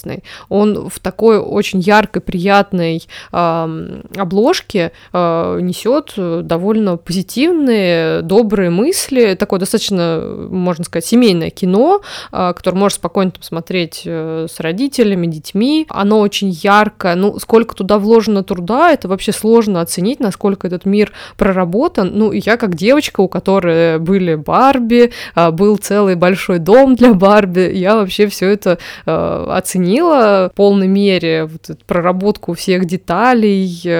Все на самом деле, это очень здорово. Я думаю, что я как-нибудь сяду это пересмотрю, и вот так вот уже по факту получу больше удовольствия, чем это было в первый раз. По-моему, все равно это здоровский фильм. Он такой, конечно, очень кассовый, но в плане, что он был целенаправленно сделан для того, чтобы заработать большую кучу денег, что, собственно, и произошло. Но чтобы это... не в последнюю очередь и поднять продажи кукол. Да, да, это все как бы взаимосвязано, естественно. Но при всем при этом он классный, добрый, о том, что э, хорошо бы, чтобы не было там и того, что или там мужчины правят, или женщины правят. Хотелось бы какого-то компромисса, да, и какого-то миру, мира между всеми. И, в общем, просто чего-то такого доброго, хорошего. Э, ну, вот я, по крайней мере, такие из него мысли вынесла. Если Нет. вы что-то другое увидели, как бы имеет это право, естественно, на существование. Мне кажется, что для фильма про феминизм в нем на самом деле достаточно много любви к мужчинам. Именно, да. То есть там нам как раз показывают, что это теперь не должно в обратную сторону работать. Да, то есть феминизм — это не про то, что женщины теперь выше мужчин. Нет, это только про то, что женщины должны иметь равные права с мужчинами, а мужчины вообще-то должны иметь равные права с женщинами. И по возможности не должно быть, да, никаких перекосов. И поэтому там очень много великолепных сцен с Кеном, с Райаном Гослингом, который, блин, ну просто великолепно. Это лучшая часть фильма, на мой взгляд. Все самое смешное и яркое у него, даже не у Барби. Ну, естественно, посмотреть на Марго Робби, которая, ну, очень красивая и очень хорошая актриса, ну, тоже не помешает. Одно сплошное удовольствие. Одно сплошное удовольствие, да. Поэтому, если вы каким-то чудом еще не смотрели Барби, то, скорее всего, стоит... Теперь, когда уже это подутихло, да, сейчас, спустя столько месяцев, месяцев можно уже спокойно посмотреть, и, возможно, вы больше удовольствия от этого получите, чем когда вот это все буйствовало, вот это краски розового. Следующий фильм, о котором мы бы хотели рассказать, это «О чем говорят незнакомцы». Но я сразу сам себя поправлю, потому что рассказывать о нем — это дело неблагодарное. Потому что если хоть что-нибудь о нем скажу, ну, больше, чем написано в синопсисе, то я испорчу вам впечатление. Синопсис такой. Есть несколько, кажется, три женатых пары, и они приходят по приглашению их психолога, он у них у всех одинаковый, ну, один, одна и та же женщина, кажется, приходят на сессию, да, но так получается, что психолога самого на этой сессии нет, но она, э, доктор, оставила подсказки, по которым они должны, значит, деконструировать свои проблемы. Это точно не тот фильм, хотя он таким очень сильно кажется, э, как вот тот итальянский фильм, где э, несколько пар, просто друзей, собираются на вечер и кладут свои телефоны «Идеальные на стол». «Идеальные незнакомцы», по-моему, Во, правильно, «Идеальные да. незнакомцы». И да. потом еще выходила «Громкая связь» у нас с «Квартетом И», и они как бы, в принципе... «Идеальные делают... незнакомцы» — это вообще фильм, у которого, кажется, самое большое количество ремейков вообще в истории. Да, и в том числе у нас он тоже есть, вот «Громкая связь». И мы его тоже смотрели, и он в целом ничего такое. Да, ну, в общем, о чем говорят незнакомцы, это вот этот фильм, о котором я изначально рассказываю, это не такой фильм совсем. Всем, хоть он немножко им притворяется, как будто бы поначалу. Полтора часа, супер, скажу скучное слово, полезный фильм, его стоит обязательно посмотреть, и он довольно развлекательный. В принципе, наверное, и все. Пожалуйста, посмотрите и напишите в Телеграм, как он вам, потому что, ну, мне прям очень интересно ваше впечатление. А теперь э, фильм «Гран Туризмо». Э, мы о нем делали наш третий выпуск. Э, это фильм про... гонки. Собственно, есть одноименная игра Гран Туризмо, и это как бы не совсем экранизация, да, потому что, ну, сложно экранизировать просто игру про гонки, в которой никаких персонажей-то и нет, есть только машины. А здесь это история, кстати, это основано на реальных событиях, то, как, собственно, игра и Nissan решили сделать настоящими гонщиками ребят, которые играли, собственно, Гран Туризмо, и действительно это сделали. И я, когда в конце это осознала, потому что сначала я как-то, типа, такая, да ну, не может быть. Я просто офигела, то, что реально есть вот тот персонаж, который в фильме есть, и что это вот плюс-минус так и было, меня это очень впечатлило. А, ну, я повторю, что у нас про это был выпуск, мы там подробно рассказывали, делились своими впечатлениями, поэтому, если интересно, перейдите туда, послушайте, ну, или просто посмотрите фильм, он классный. А про следующий сериал а, нам записал голосовое один из наших слушателей, Максим. Сейчас включу. Приветствую, Игнат. Я понимаю, что все сейчас говорят про «Слово пацана», «Корону». Не буду бубнить насчет этого, все понимают, что это отличные проекты. Я бы хотел поделиться мнением о четвертом сезоне «Половоспитания» от Netflix. И, к сожалению, финальный сезон меня разочаровал. В свое время первый сезон, как по мне, вышел неплохим, вполне смотрибельным, а в дальнейшем все пошло на спад. Последний финальный сезон не понравился, такое ощущение, что пытались уходить всем, перебрали с толерантностью, хотя в первых трех сезонах с этим было все хорошо. Кто начитал смотреть четвертый сезон, тот поймет. Вот так вот. Передаю привет Симбе. Симба, я думаю, принимает привет. Это наш кот, для тех, кто не знает. А кто хочет увидеть какие-нибудь его фотографии, бегите к нам в Телеграм-канал. Вот там его достаточно. А еще больше его, кстати, в Телеграм-канале Кати. Тоже ссылочка в описании. Вот идите, смотрите. Оно великий, того стоит. Абсолютно. Великий кот. А насчет сериала Sex Education мы с Ильей смотрели первые два сезона, а потом мы, к сожалению или к счастью, слились. Ну, не наша тема. В смысле, Sex Education не наша тема? Да мы и так вообще. Учитывая, как ты в предыдущем выпуске стеснялась просто произнести слово «секс», я вообще удивлен, что... Может, нам и неплохо все-таки посмотреть этот сериал. Да. Ну, я не знаю, мне как-то он и первые сезоны, я не сильно ими как-то прониклась. Окей. А потом, я не знаю, у меня просто не возникло вообще желания. Ой, ну все, вот теперь, что бы ты ни сказала, какое бы слово ты ни сказала, да. Пила десять, которую мы с Ильей посмотрели в кино, а перед этим посмотрели э, первую часть. И у нас об этом тоже, сюрприз-сюрприз, э, был выпуск, э, где мы тоже, насколько возможно, подробно, но без спойлеров, делились своими впечатлениями. Нам понравилось, э, мы испытали именно то, что, как мне кажется, такой фильм и пытается тебе дать, э, вот всю эту гамму ужаса, страха и жути всей-всей-всей. Это было прикольно. Так что, если вы любите такой жанр, смотрели предыдущие пилы, то я думаю, что вам и эта десятая часть тоже понравится. «Поколение Ви» — это сериал, с которого, по сути, наш подкаст начался. Причем было довольно забавно. Мы сели записывать наш первый выпуск еще на другие микрофоны. У нас были два таких петличных микрофона старых, точнее, один там старый, другой я заказал. Вот, мы все подключили, прям как настоящие подкастеры сели друг на друга, смотря все записывать, и записав типа там полуторачасовой выпуск в очень свободной форме, мы вообще не понимали на тот момент, что нужно хоть как-то готовиться. Мне показалось, что это все не очень хорошо получилось, но даже не в этом была проблема, и потом мы такие начинаем слушать и понимаем, что, ну, по всей видимости, ни черта вообще в эти микрофоны не писалось. Да нифига не записалось. Да не записалось о них. Вот. А, да, и, короче, нам пришлось... Я, я дико тогда тильтанул, понял, что ну вот то, что получилось, ни в каком виде нельзя выкладывать. Вот. Ну и нам пришлось потом уже перезаписывать целиком и полностью с самого нуля. Поэтому вот так. Нам сериал, ну мне сериал, во всяком случае, в целом больше понравился, чем нет. Просто у него ну, довольно яркое начало, провисающая середина и...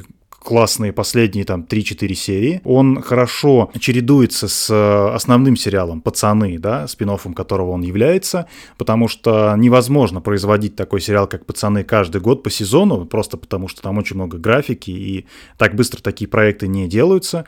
А для того, чтобы аудитория не забывала про это, нужно вести какой-то параллельный проект. Вот я так понимаю, что они сейчас в шахматном порядке будут выходить, то есть в двадцать третьем году, получается, вышел «Поколение Ви», в двадцать четвёртом В четвертом выйдет практически точно четвертый сезон «Пацанов», потом второй сезон «Поколения Ви», ну и какое-то время вот в таком формате это будет э, жить. Поэтому сериал замечательный, я его в целом очень даже советую посмотреть, особенно если вы смотрели «Пацанов» и они вам нравятся. Да, сначала смотрите «Пацанов», если не смотрели, а потом подключайте туда «Джен Ви», будет тогда полная классная картинка. Ну и, конечно, можете послушать наш первый выпуск «Пробка поколения Ви», мы там гораздо более... Ну, мы там в таком негативном скорее ключе, нам сначала не очень понравилось. А потом в одном из последующих выпусков, когда мы досмотрели уже весь вышедший сезон, мы свое мнение, мне кажется, прям поменяли, поменяли на противоположное. Ну, почти на противоположное, все равно, ну, слушай, да, ну, да, у нас да, же да. не какое-то расстройство, то есть все равно... Слушай, ну те... бывает. Ну, ну нет, бывает, конечно, но те плохие, ну или там не такие успешные серии, не такие удачные, они их никуда не выкинешь. Вот, просто по итогу общая картина вышла гораздо более цельная, чем казалось, что она будет на тот Короче, момент. Короче, потраченного времени не стоило. Да, да, да, да. А теперь сериал «Точка кипения», о котором мы тоже ранее рассказывали, но напомним, ну или расскажем тем, кто эти выпуски не слушал. Классный сериал, и есть одноименный фильм, который в предыдущем году выходил, или чуть пораньше. В общем, мы изначально смотрели фильм, а в этом году посмотрели сериал, который как бы продолжение, собственно, фильма. Это сериал, фильм и сериал про ресторан, в котором вот эта вся жуткая суета-суета вообще... Если вы такое любите, то надо смотреть. И, кстати, мы тут вообще никак не упоминаем медведя, который, второй сезон которого вышел в этом году, и мы ранее рассказывали, что вот если выбирать между двумя кулинарными, так условно, да, сериалами «Медведь» и «Точка кипения», нам понравился, и мы рекомендуем «Точку кипения». Она не настолько была на слуху, в отличие от «Медведя», но она, на наш взгляд, намного более яркая, намного более яркий сериал, увлекательный, который смотрится на одном дыхании. Просто муа. Ну, я хотела что-то такое, знаешь, типа кулинарное. Смак. Ну, ты сделала вот это вот. Да, я сделала. Маргаретти, вот это, да. «Убийца цветочной луны». Это довольно непростая, мне кажется, тема. Ну, просто потому что как будто я не чувствую в себе достаточных сил гнать. Чтобы посягнуть просто на святое. Гнать на Мартина Скорсезе, Ди Каприо и прочих. Де Ниро. Да, на все вот это, но, если быть честным, фильм вообще не понравился.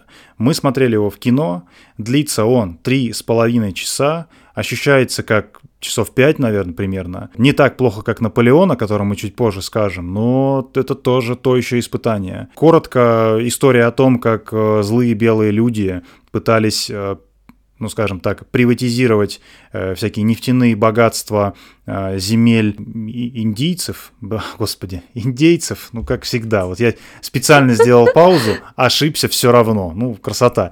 А значит, индейцев, да, причем довольно неприятными методами. То есть э, герой э, Ди Каприо, который... Э, ты, на самом деле, реально весь фильм не понимаешь, это, это может, в переводе что-то, или он реально придурок? Э, нет, он действительно придурок. Он играет придурка. Это крайне странно смотрится, потому что Ди Каприо, я не припомню, чтобы он играл глупых людей, если честно.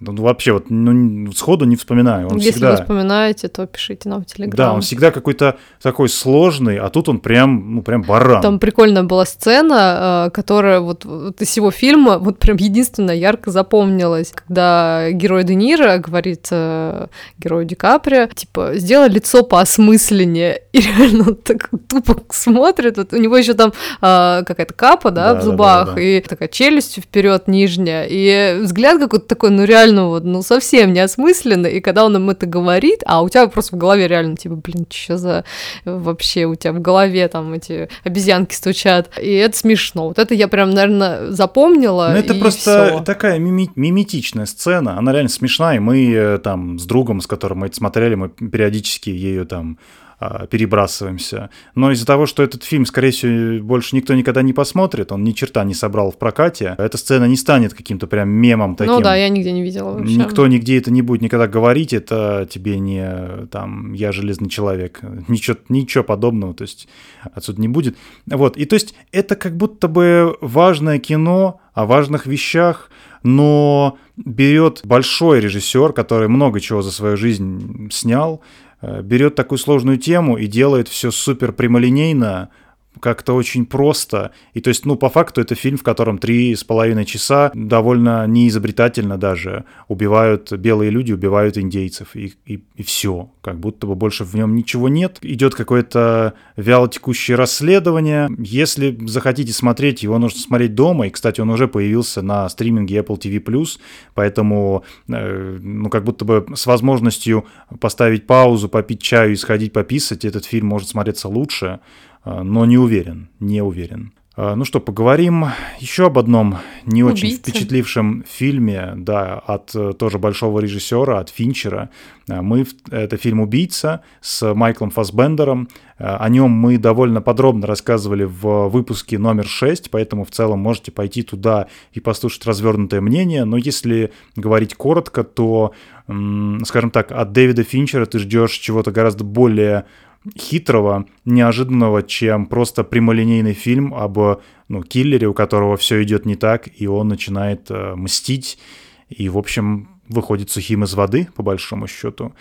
Это крайне странный фильм, в котором есть, ну, мне кажется, всего лишь одна яркая сцена драки, и все. И, если честно, нового мне больше сказать об этом фильме нечего, поэтому... Если интересно, идите, послушайте шестой выпуск, там мы довольно подробно о нем говорим. Про следующий сериал мы уже очень много сказали, у нас про это целых два выпуска, и со спойлерами, и без, поэтому передаем слово нашей слушательнице Джамиле. Привет, вещание Игнат, меня зовут Джамиля, и я, наверное, никого не удивлю, произнеся словосочетание «слово пацана». Это сериал, который больше всего впечатлил меня в две тысячи двадцать третьем году. И не только по причине великолепной фабулы, которая заставляет тебя съесть чипсы за первые полминуты просмотра и дальше сидеть целый час, вцепившись в кровать с открытым ртом. И также этот сериал меня впечатлил не только потому, что в нем великолепная актерская игра, он великолепно отснят. Честно говоря, я даже зарубежных настолько хорошо сделанных вещей уже очень-очень давно не видела. Но самое главное, я, как татарка, проживающая в Санкт-Петербурге, очень благодарна создателям «Слова пацана», актерам, всем остальным за репрезентацию татар в кино. Это неимоверно важно, и, честно, я до этого не сталкивалась с тем, чтобы мой народ... мой язык показывали по телевизору. Это так круто. И когда ты принадлежишь э, скажем, к этническому меньшинству, которое проживает на территории нашей замечательной страны, увидеть, наконец-то, наш фильм, в котором действительно ты можешь посмотреть на других татар. Это неимоверно здорово. Вот, поэтому «Слово пацана» по всем фронтам офигенный сериал. Слово девчонки. Спасибо. Джамиля, спасибо большое за такое развернутое, мне кажется, глубокое мнение. Вы такую тему затронули, которую мы, ну, по понятным причинам не затрагивали, именно про репрезентацию татар. Мне кажется, это правда очень важно, поэтому круто, что вы это заметили и это сказали. Спасибо большое. А я хочу добавить, что для меня после «Наследников», если какой-то рейтинг выстраивать, это вот прям второе яркое самое впечатление года. Ну, это просто блестяще. Вот мы досмотрели на этой неделе, записали второй выпуск, с вами обсуждаем в Телеграме, меня пока еще не отпускает. Да, немножечко поднадоело, опять же, что отовсюду, везде, но оно реально того заслуживает. Это неспроста так получилось, что все об этом говорят, потому что это действительно очень мощно. Поэтому идите в девятый выпуск, если вы еще не посмотрели сериал, там наше мнение о нем довольно развернутое и без спойлеров. И, соответственно, в двенадцатый выпуск, если уже посмотрели, там мы разбираем все арки, все судьбы всех героев, ну или там всех основных героев, тоже очень подробно, тогда вам, в общем, двенадцатый выпуск. Следующий, следующая рекомендация – это «Корона», которая в этом году закончилась, и мы об этом тоже сделали два выпуска, потому что сериал был разбит на две части. Мы сначала про первую рассказали и уже про окончательные финальные серии, которые произвели на нас, ну, достаточно крутое впечатление. Хоть мы и смотрели это при обстоятельствах не самых приятных, мы это в выпуске рассказывали, все равно история потрясающая. Хоть она и на реальных событиях, но то, как это подали создатели сериала, это совершенно бриллиант. И, наверное, я бы поставила, вот сейчас сижу, думаю, третьим местом в своем рейтинге года. «Наследники», «Слово пацана», «Корона». Отличные все сериалы, и я этому году благодарна за то, что вот они были и завершились. Два из них. Пару слов про «Голодные игры», баллада о змеях и певчих птицах, который вышел, кажется, семнадцатого ноября. Мы на него ходили в кино. Впечатления довольно смешанные, я бы сказал, потому что фильм как будто бы замахивается на что-то большее, чем он по итогу является. Он длится типа два сорок, что ли, что-то в этом роде. Причем я... Мы уже купили билеты, сидели там, что-то кушали. Я просто в последний момент уже, перед тем, как войти в зал, думаю, дай на всякий случай проверю. Я знаю почти точно, что фильм идет час сорок, но просто проверю. Вот вдруг, вдруг я что-то где-то не так понял. И смотрю, он два сорок. И все-таки, ну, не знаю, там, поймете вы меня или нет, но когда ты идешь на фильм, ну, который длится час сорок, и когда ты идешь на два сорок, ты по-разному к этому готовишься. Во всяком случае, я. Мне прям нужно концентрироваться гораздо более долгое время, чем, в общем, я рассчитывал. Ну, в общем, я увидел, да, что два сорок такой, ага, окей, значит, это что-то не просто такое. То есть они не просто подерутся, значит, в игры своих очень голодных, и все закончится. Нет, все совсем не так. Это фильм совершенно не про «Голодные игры», а скорее про то, как они там начинались, но и даже и не про это. Это приквел про Кориолана Сноу, героя Дональда Сазерленда в оригинальной... Трилогии? Да нет, это не, не трилогия, это тетралогия, потому что четыре фильма, наверное, так это правильно сказать. Из того, что прям... Правда понравилась в этом фильме, это девочка, которая играет главную роль. Она там весь фильм практически поет, ну прям очень часто. Поет великолепно. К счастью, нигде эти песни не, там, не переведены, не дублированы, не перепеты, как это часто бывает. Поэтому, в общем, можно насладиться, ну, оригинальным голосом. Мне это очень понравилось. Эта актриса была в мюзикле «Висайдская история». Мы, к сожалению, не смотрели. Возможно, очень даже зря. Поет она действительно прекрасно. Прям украшение фильма. Хотя мне кажется, местами там был уже перебор, можно было бы там пару песен подрезать на самом деле и подсократить весь хронометраж, ну и так, в принципе, чуть-чуть. Это опять тот был случай, когда я сидел и Кате говорю, о, о, о, они сейчас вот это сделают, тут вот этого будет просто пушка. И ничего из этого не происходило. Я не помню, когда уже сценаристы, ну, послушают наш подкаст, сценаристы таких uh-huh. больших фильмов и сериалов, и наконец-то меня возьмут к ним, чтобы uh-huh. я им выдумывал классные концовки. Я не понимаю, когда это начнет происходить уже. Все-таки мы два с половиной месяца ведем подкаст, и ни одного имейла пока не было. Это кра- крайне странно. Я, может, может быть, мы ошиблись где-то в почте, там, и письма, они туда идут. Если говорить об еще одном большом режиссере, большом фильме, который в этом году вышел, это «Наполеон», то тут, наверное, лишь пару слов скажу. Забавно получилось, что фильм «Наполеон» у нас в том же выпуске, что и «Слово пацана» без спойлеров. Это девятый выпуск. И об этом фильме я практически в соло говорю в самом конце минут, наверное, десять-пятнадцать. По сути, в принципе, вы можете пойти туда и послушать это там. Там гораздо более полное мнение. Но если коротко здесь рассказать, то фильм тоже не вполне как будто понимает, на чем он хочет сконцентрироваться. Не вполне понимает, кто такой Наполеон. И вообще не очень-то хочет дать вам это понимание. Во всяком случае, я его не получил. Я мало что понял о его подвиге. Точно неподходящее слово, скажем так, военные походы. Мало какой картины сложилось. Ощущается фильм как два года, то есть совершенно нет ощущения, что вам показывают, в принципе, всю жизнь или почти всю жизнь Наполеона. Могли бы хоть чуть подзапариться, там э, какой-нибудь сделать си джи ай или мейкап э, Хоакину Фениксу. Ну или вообще, блин, просто взять актера помоложе в начале, да. Ну, ну, короче, вообще как будто не парились. И это вот за что ты любишь крутые фильмы какие-то? За внимание к деталям. В общем, этого точно в этом фильме не было, и от этого ты просто ни во что в это не веришь и не можешь погрузиться, а я так вообще просто где-то на середине вырубилась, и уже просто проснуться до самого конца у меня не получалось, ну, просто моя психика меня спасала как могла от ну, этого и в просмотра. Целом спасибо ей, вот, психике твоей я имею в виду, потому что, ну, на мой взгляд, смотреть там не на что, да, там есть, наверное, хорошо поставленные баталии, но, опять же, они никаким контекстом не обрамлены, и ты не особо-то понимаешь,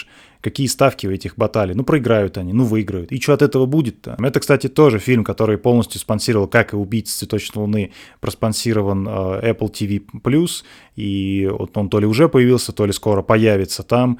В целом можно глянуть там. А следующий сериал рекомендует наша слушательница Диана. Мы, к сожалению, не знакомы с ним. Я видела буквально там пару постеров на Кинопоиске, но как-то не доводилось посмотреть. Но послушайте Диану, возможно, ее ревью вас заинтересует, вы тоже посмотрите. Здравствуйте.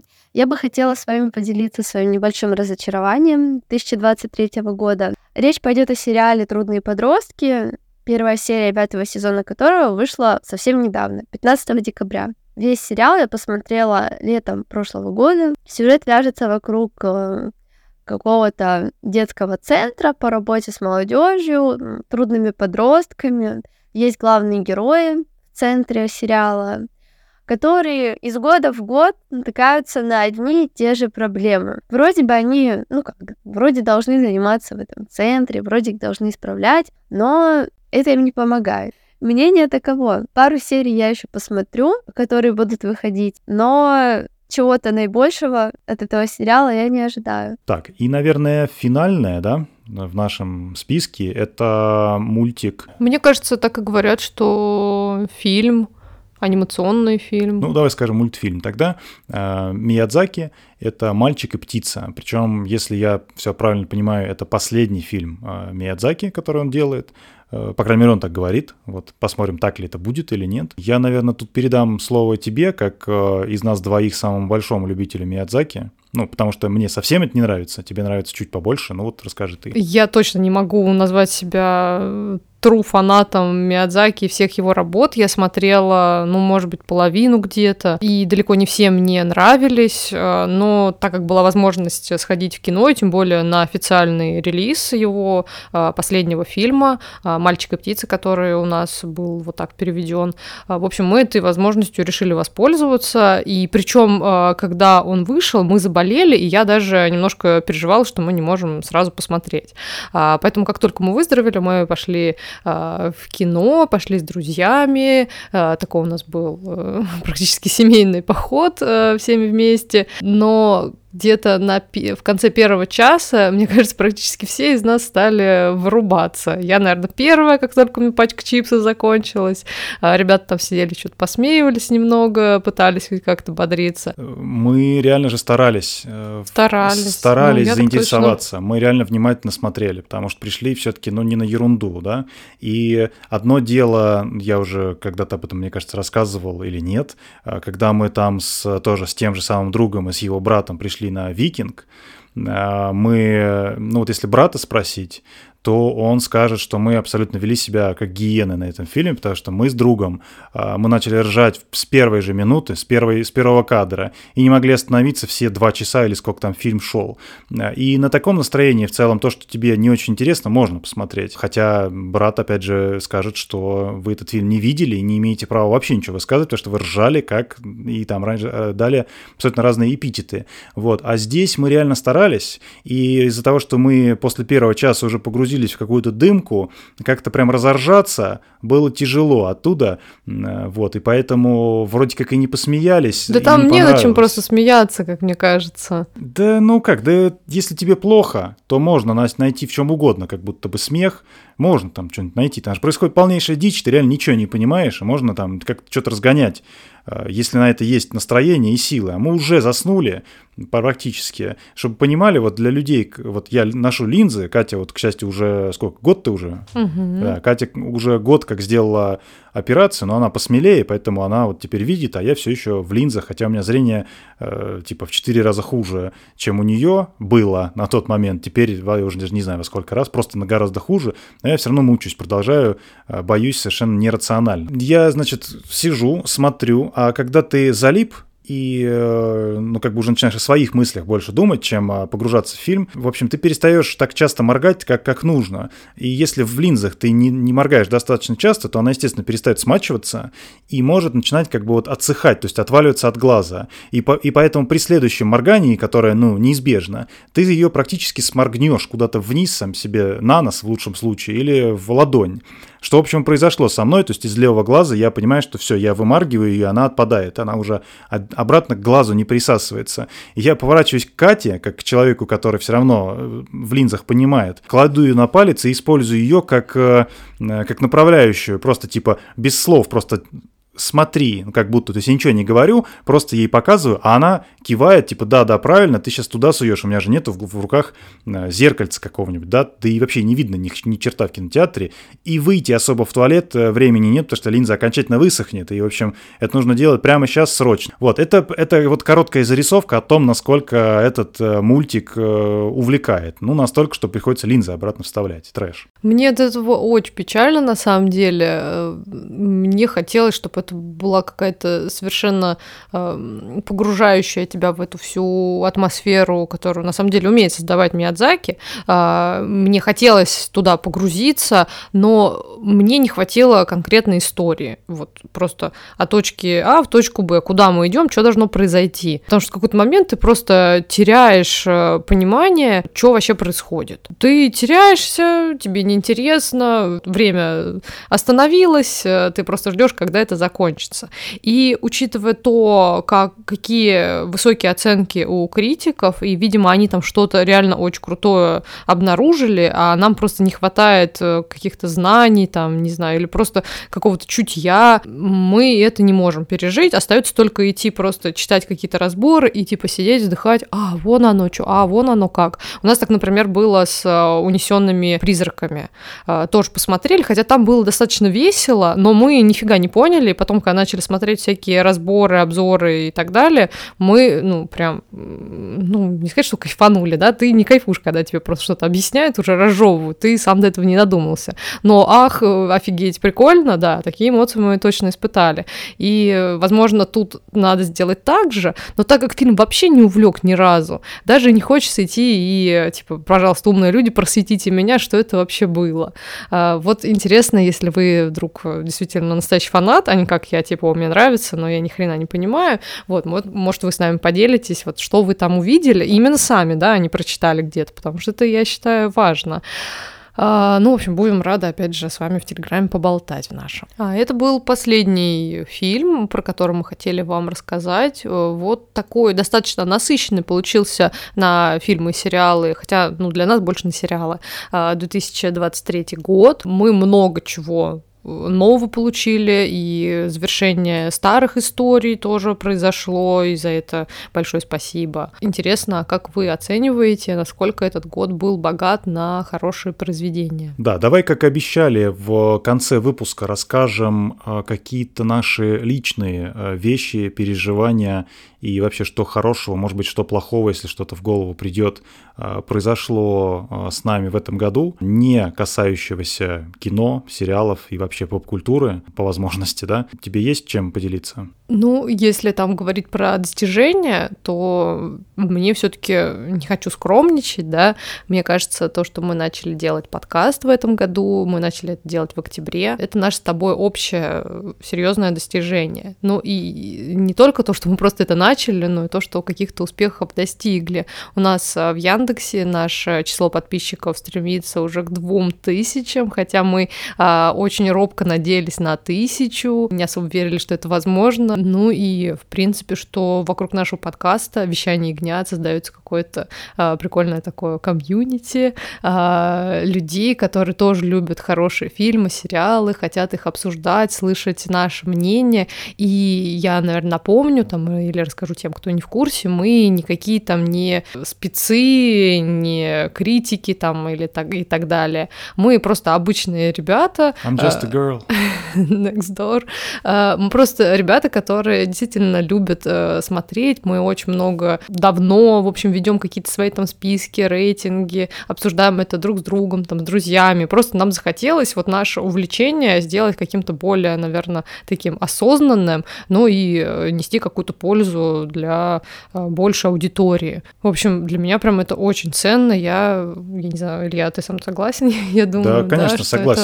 Это большое мне... Вообще, мне вообще, как бы, часто, когда я что-нибудь посмотрю, там, или, ну, да, если мы говорим про именно фильмы и сериалы, потому что, в принципе, когда я этот, ну, мы этот подкаст задумывали, я еще размышлял на тему, стоит ли здесь говорить о видеоиграх, потому что это искусство тоже очень быстро и стремительно развивается и дарит нам огромное количество охеренных историй, о которых люди должны знать. Ну и, к счастью, там, как мы уже говорили тут в самом начале, больше и больше людей, там, спасибо экранизациям, о них узнают. Вот. Да, и моя мысль в том, что у меня постоянно, когда я что-нибудь посмотрю, почитаю, поиграю, у меня дофига всяких мыслей, которые хочется там с кем-то обстучать, с кем-то обсудить. А теперь, когда есть подкаст, ну, как бы понятно, с кем их обсуждать, уже есть какая-то аудитория, это очень приятно, это правда льстит, что довольно внушительное количество людей нас уже слушает спустя всего там два с половиной, наверное, месяца, это, это круто, и это, конечно, дает буст и стимул делать больше, делать лучше, лучше готовиться. Да, есть об этом какая-то оборотная сторона, что вот сижу я на Миядзаки и понимаю, что мне пришла какая-то мысль, что приходится доставать телефон и фиксировать хотя бы базово там одно слово, надеясь, что я потом вспомню, что оно значило. Поэтому тут как бы есть такой вот обмен, и иногда я ловлю себе на мысли, что приятно что-то посмотреть, что-то, о чем я не буду уже знаю точно рассказывать в подкасте, и, соответственно, можно как будто расслабиться и вообще особо не думать. Ну, вот, может быть, что-то старое там или еще как-то. Я вот Илье уже на это отвечала тем, что так как я веду свой блог уже больше четырех лет, для меня это э, не что-то новое, потому что вот я практически всем более-менее там важным, не знаю, делюсь своими подписчиками, то есть э, какую-то эмоцию, какое-то впечатление, которое я получаю, я об этом и так людям рассказываю, поэтому сейчас, в принципе, для меня не сильно что-то изменилось, поэтому я сейчас хорошо понимаю Илью, который вот это произносит, потому что вначале для меня это все тоже очень было тяжело, да и сейчас тоже бывает, что хочется расслабиться и просто получить те эмоции, ну, которые тебе там тем или иным опытом предлагаются, да, а ты думаешь, так, а как об этом рассказать людям, а плюс еще там сфотографировать красиво там и так далее, то есть это довольно сложно тема, и ее, наверное, поймут только люди, которые тоже ведут те или иные там свои каналы, блоги и так далее. И в связи с этим я, наверное, бы хотела рассказать про еще одно какое-то, ну, тоже, можно сказать, достижение, опыт этого года. Я летом обратилась за помощью к психотерапевту. Я, честно говоря, давно это очень хотела сделать, и у меня были попытки, но которые вообще заканчивались каким-то трэшем. Это просто реально для отдельного подкаста тема. Но вот я наконец-таки нашла своего психолога, с которым я занимаюсь, консультируюсь вот уже полгода как. Для меня прям это очень важно, и прям... Я в это очень сильно вкладываюсь, это требует от меня определенного уровня вовлеченности, то есть я прям делаю работу над собой большую, которая мне потом в итоге, конечно, эм, ну, есть отдача, да, я вижу какие-то изменения, хоть там и не сразу, и не какие-то значительные, но это вклад в, просто в свое психическое здоровье, это, ну, реально очень важно, и просто как-то хотелось поделиться, что вот в моей жизни такое есть, и сейчас все это менее и менее становится стыдно говорить, да и вообще это не должно быть стыдно, но все-таки есть такая какая-то определенная стигма, что люди, ну, как-то к этому относятся все еще, ну, далеко. Не все к этому относятся положительно, с пониманием, сразу думаю, что это псих какой-то. Это вообще не так. Практически всем людям это было бы полезно в той или иной мере. Поэтому мне вот хотелось этим поделиться с вами. Блин, это крутая штука, ребят, психотерапия, которая, ну, вряд ли кому-то может помешать. От себя добавлю, это будет история, наверное, ну, тоже связанная с менталкой. С начала, да, две тысячи двадцать второго года, естественно, как и многие люди, я в этом абсолютно убежден, я их знаю лично, я впал, конечно, в жесточайшее уныние, которое в моем случае не выражается в том, что я просто там лежу на кровати и ничего не делаю. Нет. Я специально не, не использую слово «депрессия», просто для того, чтобы его в публичном поле не обесценивать. Оно и так достаточно сильно обесценено уже без моего вклада. Ну, как знаете, когда говорят: «Ой, я фильм посмотрел, грустно, у меня депрессия». Вот это не то. Депрессия – это очень серьезно, и это штука, которая должна диагностироваться специалистом, поэтому я этих слов намеренно не использую. Я не могу сказать, что у меня была депрессия, есть депрессия или что у меня ее нет сейчас. Для того, чтобы это выяснить, нужно, в общем, проконсультироваться, чего я пока не сделал. В отличие от, например, Кати, которая вот рассказала про свой опыт в психотерапии. Она большая молодец и, ну, лично для меня пример в этом смысле. Так вот, я впал, повторюсь, в уныние, и в моем случае оно выражается в... Скорее, наверное, правильно сказать, в невозможности просто нормально сконцентрироваться вообще на чем-то. Первое время это, естественно, думскроллинг, то есть ты просто не можешь вылезти из лент новостей и всего сопутствующего. Это, то есть ты пытаешься сконцентрироваться на работе, но ты понимаешь, а вдруг я сейчас зайду в Телеграм и узнаю, что моя жизнь опять... очень круто изменилась, причем я для этого ничего не делал, она просто взяла и изменилась. И это постоянный страх, который тебя не отпускает вообще. И как от него избавиться, я не знаю. Но мне, наверное, в этом году, как это вообще не странно и не смешно, помогли, это совершенно будет неожиданно, картины по номерам. И как бы я понимаю, что это, наверное, звучит как шутка, но это реально типа буквально так. Объясню механизм. Ну, в смысле, картины по номерам, я думаю, все прекрасно понимают, что это такое. Это буквально картина с номерами, раскраска для взрослых, наверное, если так можно назвать, хотя и дети это могут делать. Там есть в комплекте кисточки, тридцать красок с разными цветами, и ты просто открываешь номер один, например, и раскрашиваешь вот, собственно, картину по, по этой вот, по этому мануалу. Не помню, как это началось. Но это началось так, что это начала делать я, да. И мне тоже это очень помогло отвлечься от каких-то там мыслей, от плохих мыслей и всяких проблем. Я прям очень кайфовала, и Илья смотрел на меня и такой: блин, прикольно, тоже хочу попробовать. И тоже себе там какую-то картину заказал, и мы просто сели там вдвоем в одной комнате за разные столы и начали рисовать. А я рисовала под подкасты, под True Crime подкасты, которые вот тоже мне добавляют, как это ни странно, какого-то умиротворения. И Илья просто сел вместе со мной и начал слушать со мной мои подкасты, которые он до этого, ну, мои не слушал, он там слушает свои. И мы вот так вот вместе сидим, рисуем, слушаем про маньяков и расслабляемся. И, кстати, вот в том числе мы уже упоминали сериал, да, который нам также нас подтолкнул попробовать создать свой подкаст, основанный на реальных событиях. И плюс вот этот процесс совместный рисования и прослушивания подкаста, он нас тоже подтолкнул к к этому, вот то, что вы сейчас слушаете, если вы вот самые наши преданные ягнята до сюда дослушали. По сути, меня вот эти картины по номерам, и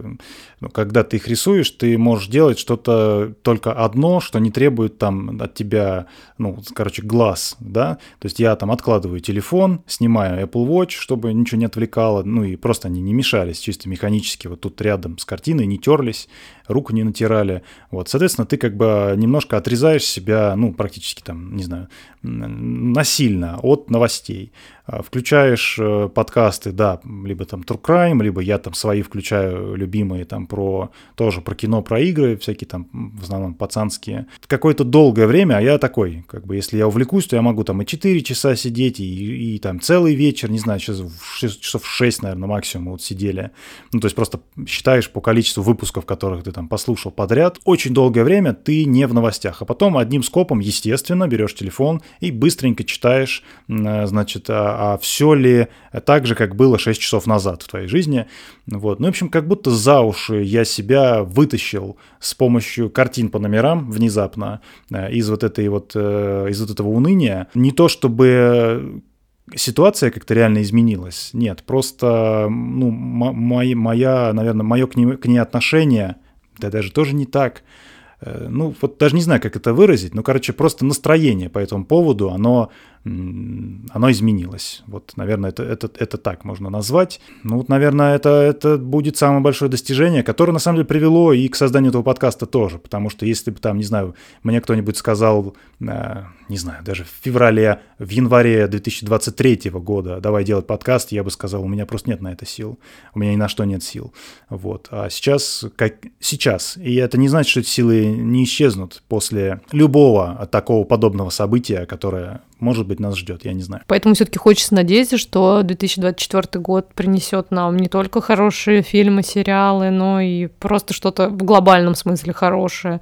Хотя надежда достаточно небольшая, но она все-таки есть. Поэтому мы бы хотели пожелать вот этого всего хорошего, спокойного, доброго нашим слушателям в новом году, потому что это наш заключительный в этом году выпуск, поэтому мы с вами как бы прощаемся теперь до следующего года и желаем вам встретить его, насколько это возможно, хорошо, в кругу любимых людей, под какое-то приятное сопровождение в виде там новогодних всяких любимых фильмов. Вот мы уже думаем, что будем пересматривать или смотреть новое.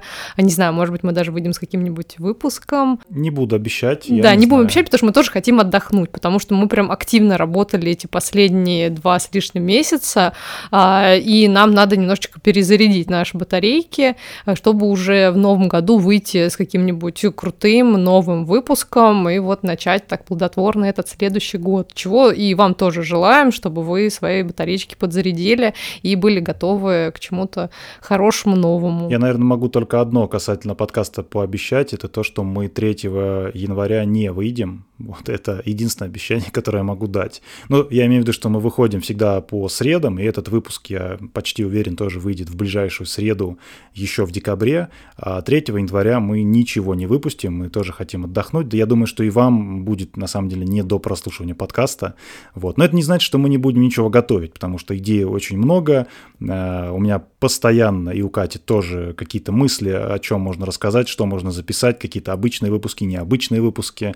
Вот. Плюс, я думаю, за это время много чего посмотрим, потому что погода такая, что в основном мы будем, скорее всего, дома. Да, я, кстати, думаю, что мы будем что-то смотреть и по ходу делиться в нашем Телеграме. Если что-то будут какие-то прикольные впечатления, то вы можете прям э, в таком времени... Реальном времени. Реальном да. времени просто забыла. Э, просто следить за тем, что смотрим мы, и тоже что-то для себя там э, выписывать, что вы тоже можете глянуть. Да, поэтому всем огромное спасибо, кто, во-первых, Во-первых, дослушал до этого момента, а во-вторых, кто... поучаствовал в нашем интерактиве, прислал да. нам свои голосовухи с классными рекомендациями, и многие из которых мы тоже поддержали. Кто дослушал досюда, пожалуйста, напишите нам, опять же, в Телеграм, как вам вообще вот такой формат, когда мы делимся чем-то личным. Мы вполне намеренно оставили это на самый конец, потому что понимаем, что, ну, пока что, по крайней мере, большинство людей, конечно, сюда приходит за фильмами, сериалами и вообще нашими от них впечатлениями, вот. Но, безусловно, кому-то интересны и вот такие вот рассказы о чем-то о себе. Вот у нас, на самом деле, не знаю, как будто бы идей, о, о чем рассказать, кроме фильмов и сериалов, тоже очень много, вот, поэтому мы могли бы вставлять такие кусочки чаще, больше, или вообще там придумать, например, на Бусти больше об этом рассказывать. Ну, в общем, форматов много, идей много, и интересен от вас фидбэк, поэтому, если вам не трудно, обязательно напишите, будем рады узнать обратную связь. Да, в общем, будем прощаться. Еще раз с наступающим вас новым две тысячи двадцать четвёртым годом. С вами были Катя и Илья, вещание Игнат. И всем пока. Всем пока.